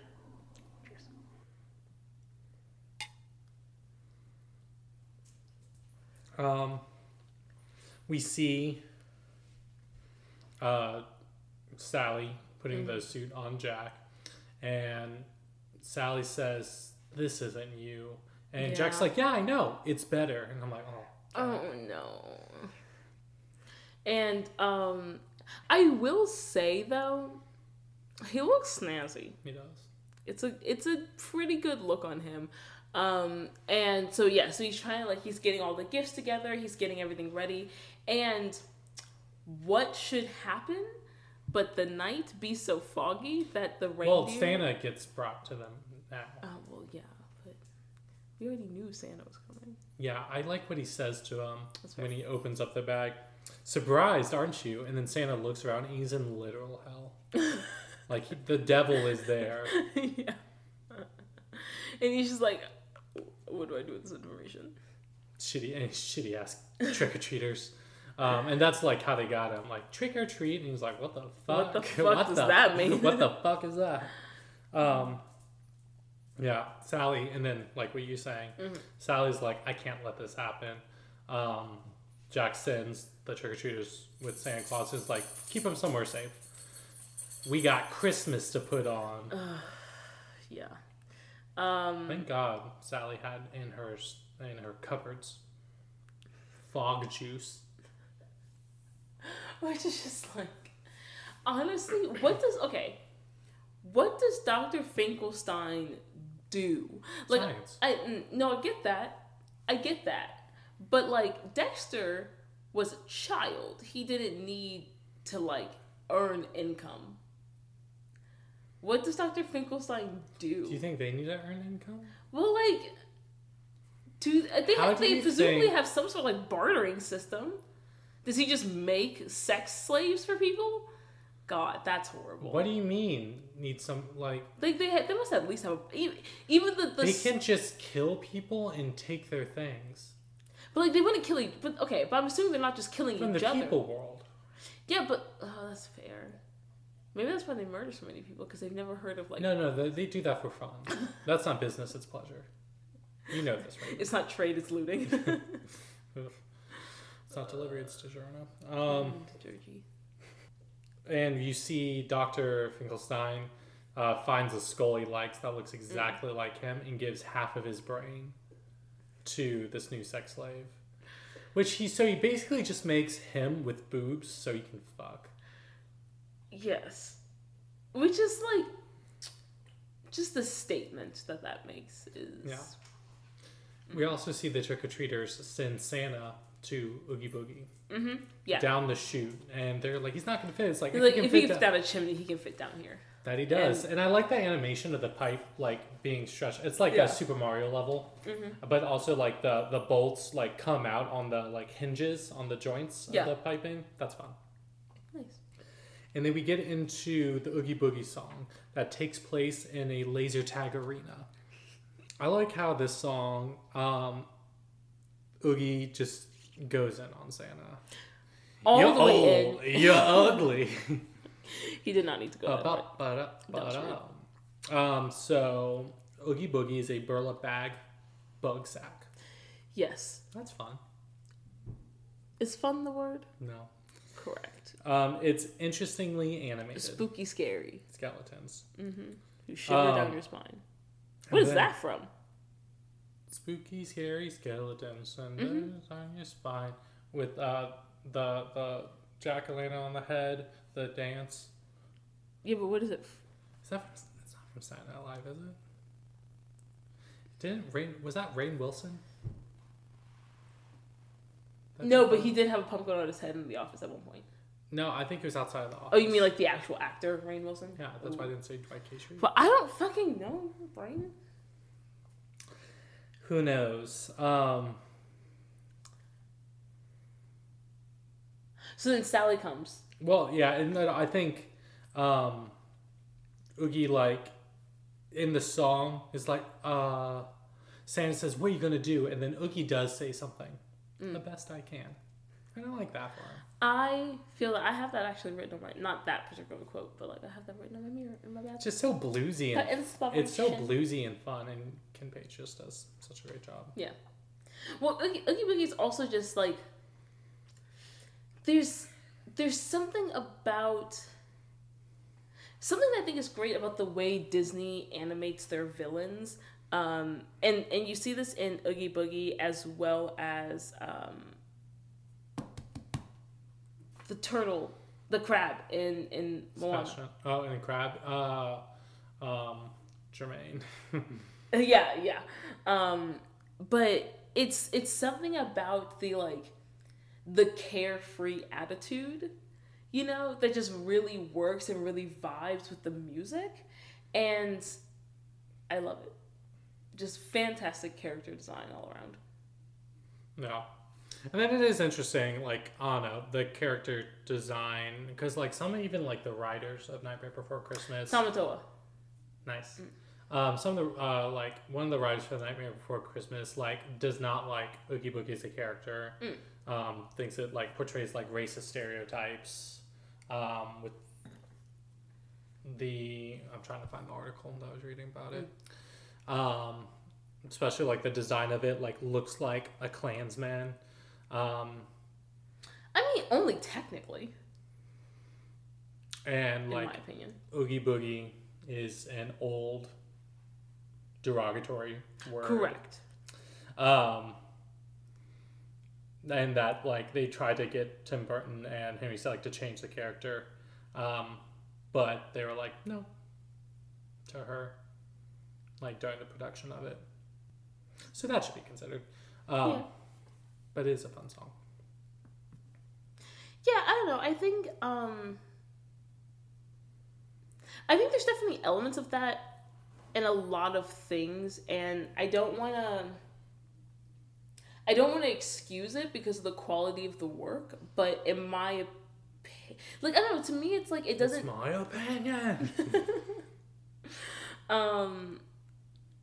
No, I don't know. To me, there's situations where that happens, almost out of like coincidence. Yeah. Where it's like, oh yeah, these are things that we used to use to portray, like clowns originally were racist caricatures of black people. Yeah.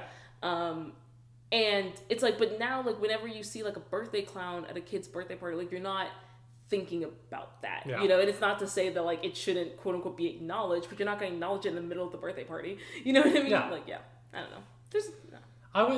It's a discussion. It's a discussion. And originally, when I like first saw Oogie Boogie, I thought he was supposed to be like the Sandman. I see that. And like, yeah, to me, like, especially with it being burlap, like, I don't know. I don't know what I ever thought of him as, but definitely not a Klansman. Yeah. Because because he's not wearing. I mean, he kind of is, but like not really. He's not like wearing a hood. He just, that's his head. Well, like it's clothing, kind of. Yeah. It's not. It's up to interpretation. Yes. Now that we think more about this, yikes. Yeah. So Oogie's just like playing games with Santa because you know his favorite kinds of games are when lives are on the line. I don't love those games. And then we go back. The band is doing great. They're doing like, here comes Santa Claus, right down Santa Claus Lane. They sound great. And Jack is like, I can do this. I've frightened billions into an early grave. Billions. Wild. I just... Also, I get that they're undead, presumably, but they have children. Not they have children, but like children exist in this town. Yeah, but one of them is a zombie and the other is a mummy. So maybe they're just children that died at a really young age. Yeah. That's what I was saying. I was like, is Jack just the Pumpkin King forever and ever? Like, is no one ever else going to be the Pumpkin? Like, was he born the Pumpkin King? You know what I mean? Like, is that all he's meant to be? Was he once alive? Because he's a skeleton. Because if that's the case, I understand why he's getting a little listless. You know? Yeah. Yeah. The fog is thick. She thick. Thicker than a snicker. Hey. When they were saying it's so thick, I heard you in my head saying that. How thick is it? Thick it is. And then 0 is Rudolph treated right. Big facts. Yeah, so they see that his nose is shining bright, and he's like, why don't you lead my sleigh tonight? And then at this point, I was like, he's off. Does he have a list? He does. And we get into Sally's song. But he doesn't follow it, because there's that one scene where he's like asking the little boy, like, what's your name? Doesn't matter. Here's a present. He's like, I get that it technically doesn't matter because you were just making random toys as concept, but like, okay. Yeah. Yeah. Then we get into Sally's song. What do you think of it? Also. Never mind. Does Santa have names and addresses?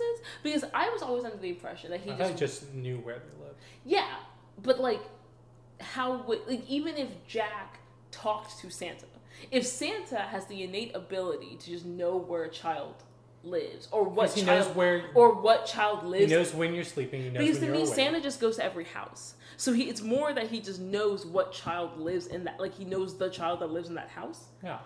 And so when he looks at his list, he's like, oh, this is Billy from blah, blah, blah, blah, blah. But, like, even if Jack had his physical list, he wouldn't then have their addresses. No. So is he literally just going to every house and be like, hello, random human child? But at the same time, they're little gods in the scope of this. But also their powers would be different. Because Santa has the power to, like, I guess, assume stop times that he can visit every house in Christmas Eve night. But, like, Jack wouldn't have that power. He would have a different power, like murdering people by the billions.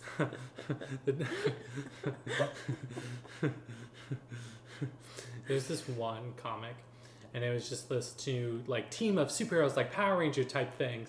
And the villain's like, you'll never foil my dastardly plans. It's like, yeah, we will with the power of friendship, love, hope. This is the new guy. Incredible violence. Positivity. And the guy's like, oh, do you have a new member? And then it's like, and they're like, these have been going so much faster. And then the violence guy's just like, has like blood splattered on him. Yikes. Maybe the Sally song. What do you think of it? I really like it. I don't know. It feels forlorn. Yeah. I don't know which instruments are in it though, because you're always just like, oh, the oboe and like the blah blah, and I'm just like, I'm not that good. But there's a bunch of instruments for that. I mean, obviously. Well, name them. Name 3. Violin, cello, oboe. That's my fault. I said the bar too low. It's like that Brooklyn Nine-Nine crossover. It's just like name one law. It's like, don't kill people. That's on me. I said the bar too low. Yeah, so yeah, this song is just like... We watched Elf the other day. Oh, fun. Yeah, and I was like, Zooey Deschanel looks like a baby. Oh, man. Wow. I always forget that's her. And did you know the head elf is Ralphie from A Christmas Story? Yes! I remember seeing that somewhere. Yeah. I think in the documentary episode. Don't nobody watch the credits. Gasp. Why do you always say gasp after you gasp? I don't know, trauma. And so, yeah, this song's just like, I'm in love with him, but she's just like, he doesn't love me though, he doesn't even like me, and they're just so dramatic. Well, this whole movie is drama for no reason. Yeah. I feel like. And Sally, like, I don't know, like I said earlier, I feel like they're both just, well, he's not obsessed with her, he's obsessed with Christmas, and she's there, I guess, for him. But I don't, beyond the general obsession of this town has for him specifically, I don't really understand her obsession with him. Like, because to me, at no point did... I don't know if it was, like, a pre-established crush or something, but, like... Maybe it's D2B. But, like, he's a skeleton. Yeah. The penis bone daddy. The penis doesn't have a bone. Except in dogs. Fun fact, dogs have an actual bone in their penis. It's a hanging bone. Don't whales bone. As well? Don't what? Whales? I believe so. There is another mammal that has a bone in their penis. But I believe it's an unarticulating bone. Okay. Yeah. Christmas. Penises. Yeah. And then we get into the Christmas Eve. Penis. What? Jesus had a penis. Yeah. He was circumcised. Mm-hmm. He wouldn't have been. Right? No, because he was Jewish. Yeah. Mm-hmm. Yeah, correct. Then we get into a fun Christmas Eve montage of Jack Skeleton doing what he does best. Attempting to deliver joy and presents and cheer to the children of the world. And he succeeds him. He delivers packages. I thought we just got over penises. He's really good at scaring people. Yes. He's a natural talent. To a fault. Because it reminds me of an Inside Out when Joy leaves and then disgust, fear, and anger have to pretend to be Joy and it's not working. Yeah. I think the actual music during this montage is real fun because it's very like rapid. It feels like the notes are like ahead of the beat, and listeners not like rushing. It's like scampering. Yeah, scampering. It's a good mix of festive and anxious. Yes, and I just really love the specific progression of like he hands the child the gift, the parents come in and say like, what did Santa bring you? The child holds up a shriveled, severed, screaming head, and then it cuts to a call to the police and a woman shrieking over the phone. Yeah. I just love that so much. And then like, yeah, that wreath. One, a wreath isn't a good present. No. Why would you give someone a wreath on Christmas? They either have one or they also don't. Also on the inside of their house. Jack. Wild. You dumb idiot. And that old lady's just sitting in the chair. There's no way she lives. There's no way. And then I was trying to think like wreath, killing, wreath, reaped. Wreath. I was trying to workshop something, but then my brain was just like, no. The wreath reaper? The wreath reaper. That would be a tough word for you. Wreath-bening. Wouldn't it just be the reaping?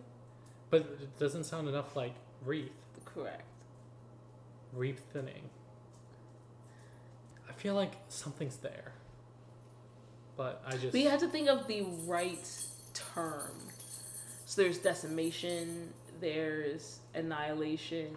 Well, I want to combine wreath and reap. That was the only thing. Because they sound so similar. But they have the wrong letters in common. They have the same letters that it's like in 30 Rock when Jenna and James Franco are in like a fake celebrity couple. It's like, yeah, we're in the news. They called us by our couple name, James. I don't know. We'll work on it. We'll bring it up at Matt's. Of course. So the house, everyone's locking up their house, yep. Stoking the fire. They're like, what the fuck is happening? And on the radio, there's the Santa imposter, mangling holiday, and the military's called in. Which, like, there's something... Okay, this is a very minor detail because it doesn't actually matter in this movie. But something that's always interesting to me is... Wait, does it have mass? Shut up. Then it matters. Something that I always think about in Christmas movies like this, specifically ones where the adults...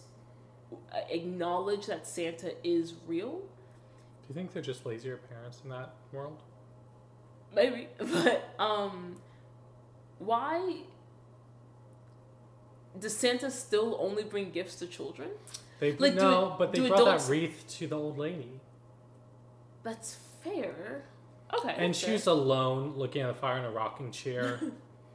You know she doesn't have any family that she can turn to. She's decrepit and alone. That has been made very clear.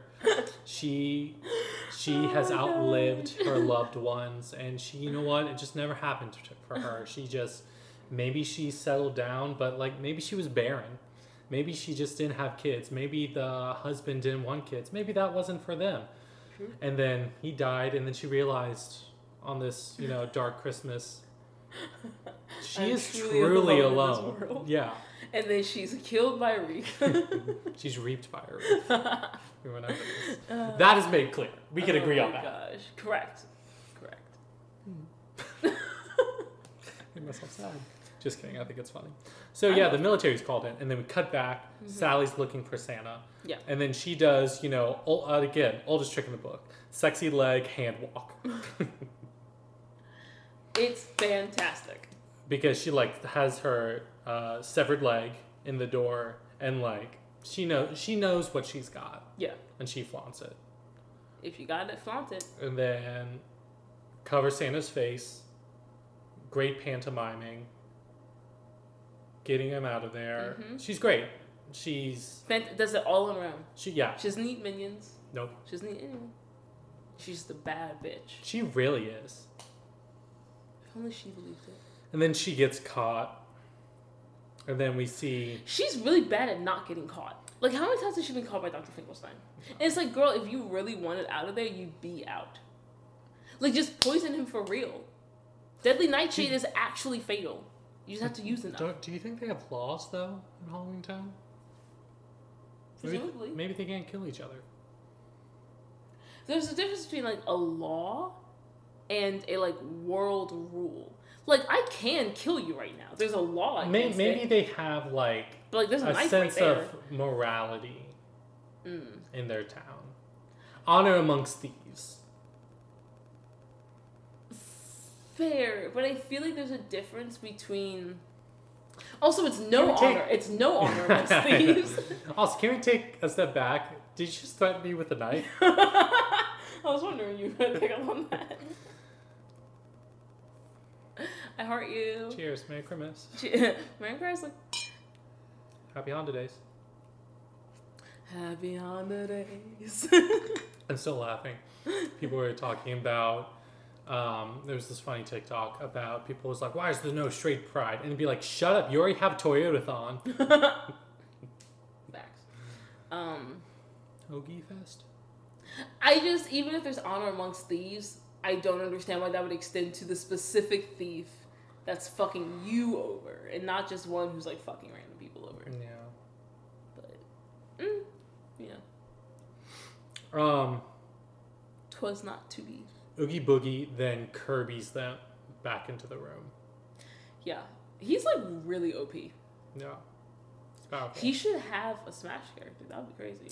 Yeah, I mean, he was a boss in Kingdom Hearts. There's the sequel to Nightmare Before Christmas is a video game called Oogie Boogie's Revenge, and he takes over Halloween Town. And some of the like dissenters, like the vampires, they're like, we will not follow you. He like turns them into like a bunch of bat statues. Then you have to collect and put them back together in their coffins. Oh, yeah. That's cool. Which. There's something I was going to say about that. Jack explodes? No, there's a time where these children got a tree that like, had a bunch of bats in it or something. But like it was unclear whether the bats were... Because the bats like waited to come out. And I was like... Intelligent creatures. Yeah, but like were they staged there? Or were they just there because the tree came from Halloween Town? You know? Like how much of this... Like Jack... doesn't mean to harm these children. He wants to be giving them gifts. Yeah. So, like, how much of this is, like, direct fault and, like, negligence? All of it. But, like, there's some good intention. But there's bad impact. Fair. But, like, no one cares about children. Certainly not Annie. Certainly not. A lot of orphans were made this day. Orphans. Jack gets exploded when he's like, oh, they're firing at us. Yeah, you dumb fuck. Oh, I love that though. When he's just like, oh, they're like wishing we more, like they're so excited, they're firing off fireworks. And it's like, oh, I think they're trying to hit us, and it's just like, yes, Jack. Explodes. Yes, honey. And they're like, we got him. Mission accomplished. And then we see Jack fall, and where he falls. So this is the Jesus imagery I was talking about. Mm-hmm. There's a painting that I feel like this mimics. It's from the Baroque period, and I remember that because in the painting, I think it's Jesus has like this like distinct red like cape over him, which was a huge thing in the Baroque art period. Mm-hmm. Hashtag AP Euro. What's up, Miss Guest? She was an adorable little lady who climbed Mount Everest like 7 times and scared off a bear. So when he falls into this like statue, statuary? What's the word for like a garden but like a statues? Or like a it's a graveyard. But like there's statues everywhere. Yeah. Are there normally statues in graveyards? Sometimes. Interesting. So he falls into the arms of this like angel statue, and the way he fell like just like mimics this Baroque painting of like Jesus coming down off the cross, like the people carrying him, and like the specific way that he's like splayed out. It's just like, was that intentional? Do you know what I just got? What? Splayed, displayed. I'm happy for you. You just learned last week. People have different information than other people. But I feel like one of those is of a greater magnitude than the other. Yes. I agree. So we get in the song Poor Jack. And he's like, I'm such a fucking idiot. Ruined everything. Yes. Correct. Accurate assessment of the situation. And he was like, you know what? No one understood anyway. You know what? I did my best. I feel like myself again. So that's great, Jack. No. You like, he was so close to greatness. Like learning a good lesson. And then? That some things are just like not for you to do, just to appreciate. Just to enjoy and appreciate. And that's okay. Mm-hmm. And then he was like, hey, I feel like myself again. You know what? I have more ideas for Halloween. I was like, what, do Christmas again? Didn't work out this time. And then he travels through the crypts back to Halloween Town, which makes me think the citizens of Halloween Town used to be alive. That would make sense. And then, like, they're, like, buried, and they, like, you know, awaken some of them, and they come into Halloween Town. And then he just takes 3 steps from where he is, and he's at Oogie Boogie's Manor because of those long-ass strides. Those long-ass legs. Spindly. And then we see they're going to cook Santa and Sally. Oogie's going to eat them. Playing a game. Yeah. Going to roll the dice to see how many cranks. Snake eyes. Bummer. Cheats. Well, of course he cheats. He's a villain. Very swiftly, he's like cranking and he's like, they didn't splash. Turns it over and Jack is like, I lived, bitch. He's like, and Jack looked just so bored. He's like, what are you doing? He's like, I'm here now. Yeah. And it's just a really nice switcheroo. Also, solid dice tower Oogie Boogie has. Oh, yeah. I love that. Yeah, no, I always think it just left in the middle of me saying. But you always do. True. You can bring it up later. It's okay. We'll come back. Yeah. So if it comes up again, yeah. Sets the like arena in motion. Mm-hmm. Bunch of cards with swords, cowboys with guns. And Jack's like, no, we're not doing this. We're not going to do this. Oogie kind of falls. Like a thread gets undone, and he like tries to get away. And Jack's like, no, we're not doing that. Catches the thread in this, you know, whirlamajig. Whirlamajig? Thingamajig? I said what I said. Okay. And then he comes undone. And so he's just a hive of bugs. Which is like, isn't that the worst when you have like a wool sweater or something and one thread gets loose. Or when you're in a bad mood and then you're like walking out the door and your belt loop hooks on the door. Or like, you know what happens to me a lot when your nail splits? Oh, that never happens to me. And you must have healthy ass nails. Because like mine, it happens on my thumbs a lot. Like it's usually. Maybe because my nails will never get long enough. Well, no, because it's not up. It's like, it'll be like here. Oh. Yeah. Oh. And I have to wait for it to grow out. That sounds terrible. It's the worst. I hate that. Yeah. It's fine. And especially because sometimes, like, before it gets to the point that I can actually cut it, it, like, gets pulled by something and, like, rips and then, like, tears the skin and then I bleed and then it hurts. I didn't like any of that. So a lot of the bugs, like, fall into the soup. Yeah. And then, like, I guess, like, the one, like, core bug tries to scampers off. And Santa's like, I'm killing you. Which is, like, good for you, Santa. Yeah. He's picking up the murder bug. You know, they...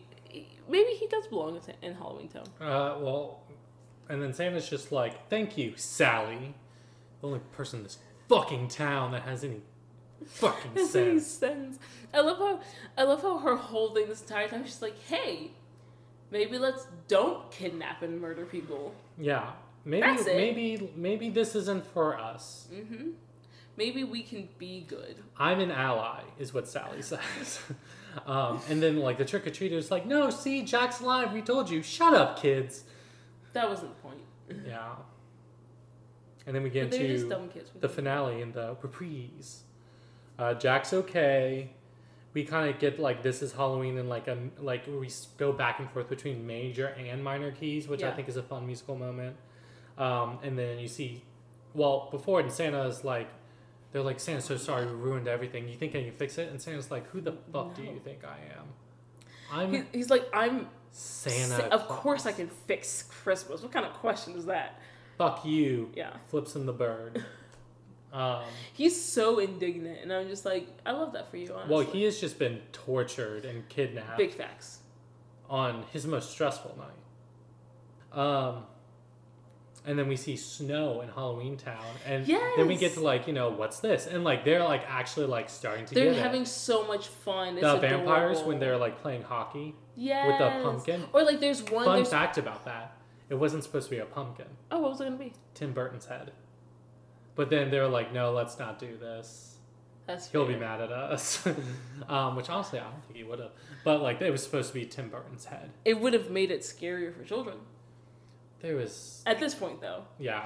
But there was one of the townspeople was just, like, playing in snow, and he was, like, rolled up in, like, a bunch of snow, and I was just like, I love that for you. Yeah. You look so happy and pleased and content with your life. Dr. Finkelstein...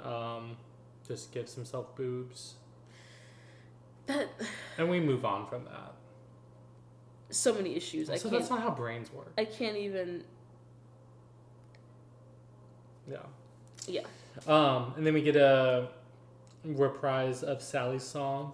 And Jack's like, may I join you now and forever? They're like, we're simply meant to be. And I was like... No. Now Kith.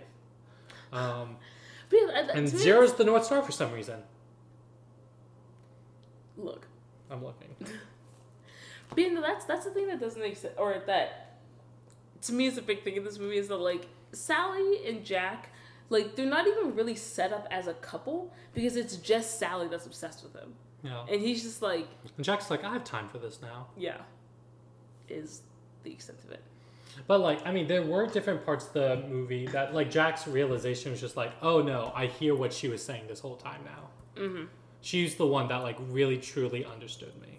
Yeah, and just not verbalized. Yeah, and I feel like they could have a really, really good friendship. Correct. Yeah. And that's the end of the movie. Yes. There was going to be an alternate ending where Santa comes back on Christmas, like, years from now, and, like, Jack has a child, but they didn't go with it. So Danny Elfman, we had talked about previously, so I'm just going to bring up a few things about him, and then we're going to talk about, like, the reception of the movie, because it's actually very interesting. So, Danny Elfman is incredibly prolific composer, singer, songwriter, went over a lot of his filmography and discography in... whatever episode we talked about him on. But a couple of things I wanted to bring up. I'm not sure if I brought up his awards in that episode because there's a bunch of them. So he has won 4 Oscars, or he's had 4 Oscar nominations. He's been nominated for a lot and he's won a lot. So he had 4 Oscar nominations, and he's also been nominated for like various like BAFTAs and like Golden Globes and Grammys. He has actually won a Grammy, but more importantly, the BMI Film and Television Awards, he has been nominated for 24 and he has won 24.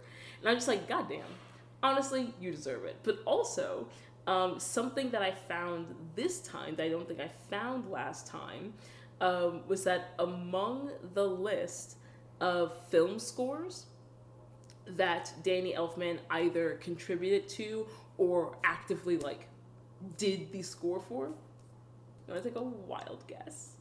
Which popular movie series a few years back he might have done it for? It's wild. It's out of left field if you look at a lot of his other work to me that we would know him from. Have we done? No, we would never do it. It's not a musical. What film series? Mm-hmm. Percy Jackson. 50 Shades. Oh, that's right. And I was scrolling through and I was like, huh. He's also done a lot of Batman movies. Which is I did know that. Yeah. But yeah, so Nightmare Before Christmas was actually received not poorly, but not nearly as well as it later became received. So it originally came out in 1993, and at the time they like weren't really expecting anything. Like they were like, if it's great, that's awesome. If it's not great, we only spent $24 million on it, so it's fine. You know, because they were like, at this point, like this is like half the cost of a lot of the like blockbusters we've put out. Like if it doesn't do well, it's not that big of a deal. Yeah. Which is why they put it out through Touchstone. Partly why they put it out through Touchstone, because they're like, it's too scary for kids. We're not gonna get a lot of our audience. Like. It's whatever. And at first the movie like did okay. It only got about $50 million in the original box office, which is like fine. But then when it was re-released in 2006, that's when it really got like a huge following. That was a lot of sort of your and my generation that were like watching it, and why it's like so big now. But that was like over 13 years after it originally came out, and that's spooky. When it got its spooky.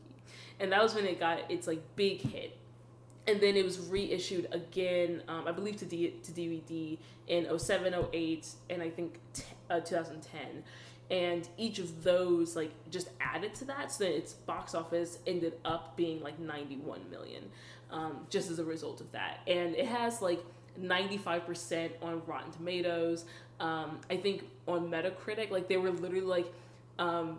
This is the Metacritic, like the Metacritic review I think was like 87 something, but they're like, but that's skewed by 30 people rating it as a universally acclaimed, and I was just like, I mean it is. I don't really know anyone who's watched this movie and doesn't at least appreciate it, like doesn't at least like it. It's definitely like, because I think it's something that you can watch this and just recognize that it is someone's like.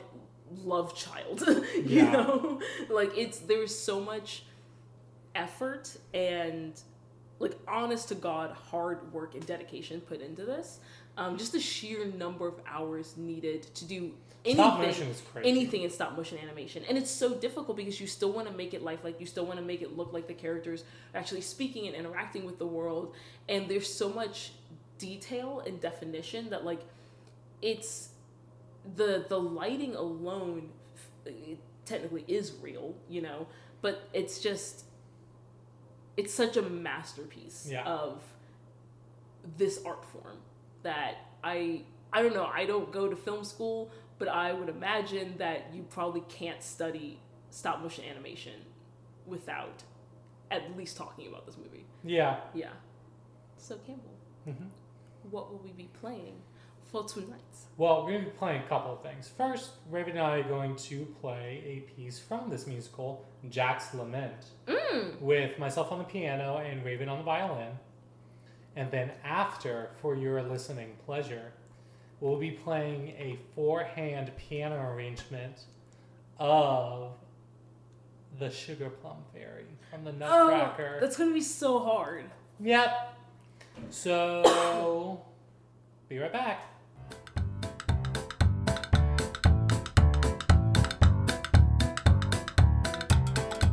Hey everyone! In addition to our other nonprofit partners, I would like to do a quick plug for the Daddario Foundation. The Daddario Foundation is a nonprofit grant-making organization that provides monetary and product support to high-quality music instruction programs on the front line to improve access to music education. And every single cent raised goes directly to getting kids involved in community music programs, acquiring and maintaining instruments, providing college scholarships, and supporting new innovations in music education across 41 U.S. states and 189 cities. They accept monetary donations, of course, but also instruments. So if you have an old instrument that you no longer use, please consider donating it to the Daddario Foundation, where they can get it into the hands of a student in need. However you're able to contribute, you can go to daddariofoundation.org/about/donate. That is Daddario Foundation, DADDARIO, foundation.org/about/donate. Now please enjoy the sultry sounds of me and Campbell destroying music. I was reading Trouble Club.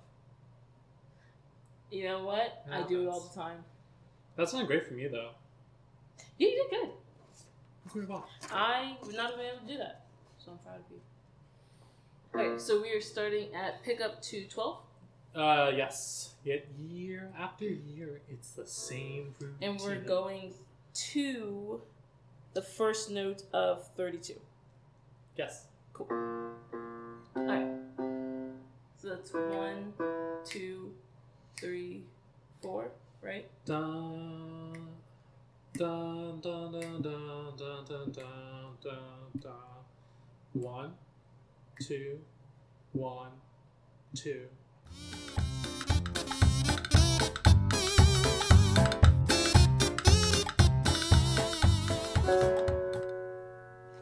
Beautiful. Let's be fucking done with that. Now that I warmed up, let's both play piano. Oh my god. Why am I doing this to us? Why are you doing this to me? I have to switch instruments. I switch instruments all the time. Calm down. True. You're talented. Yeah, let's figure out this.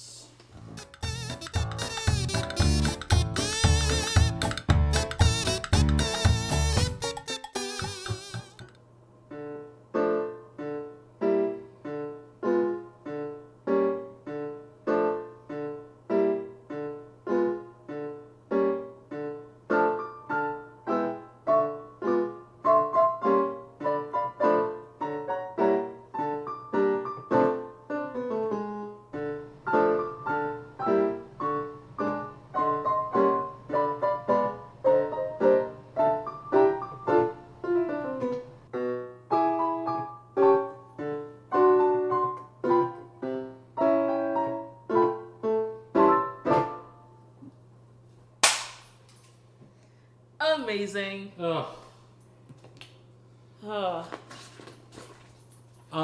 did you choose Sugar Plum Fairies? It's fun. It's fun. It's in fact, the public domain. The last time I performed that piece, we had to start over. Like our orchestra teacher made us start over in the middle of the performance. Last time I played this piece, if you took band for honors credit, you had to do a project, and so part of the project I was about was this clarinet quartet. So during our winter concerts, in between groups changing and stuff, they pull the curtains, the four of us would come on, 3 B-flat clarinets and bass clarinet, and we played this stuff. We played Sugar Plum Fairy, and we crushed it.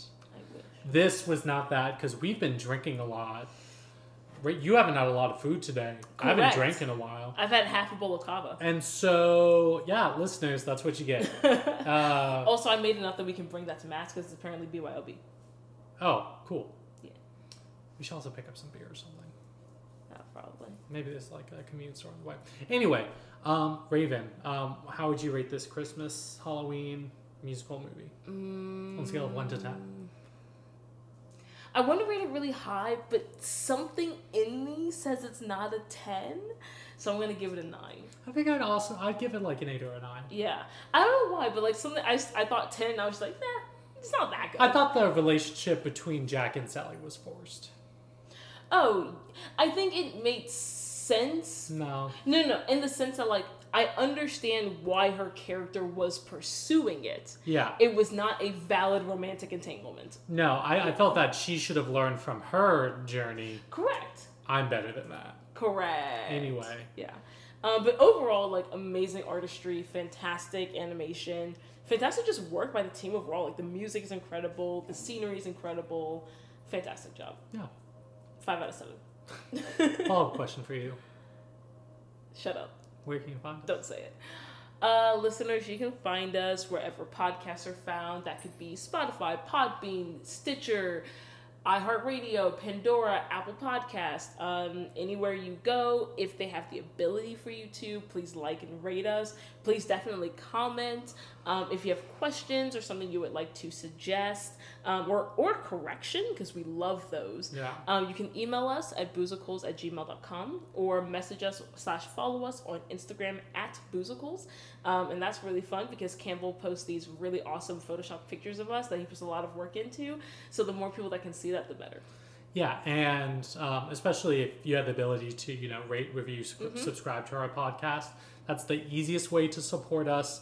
And by doing so, helps us, connect to the nonprofits we work with to, like, a much larger audience. So if you're in the, the spirit of giving this holiday, consider donating to some of these music education nonprofits that we work with. Yeah. All the information's in our descriptions. Exactly, yeah. So that's Education in Music, M.A. Jopis or Daddario. There's many other music education programs out there. So if there's another one that... If you don't know what to get someone at Christmas, give a donation in their name. Exactly, yeah. Or if you have an old instrument, donate an old instrument. Yeah. Schools always need instruments. Yeah. So, to sum up, Happy Christmas. Happy Christmas. Stay safe. I love you.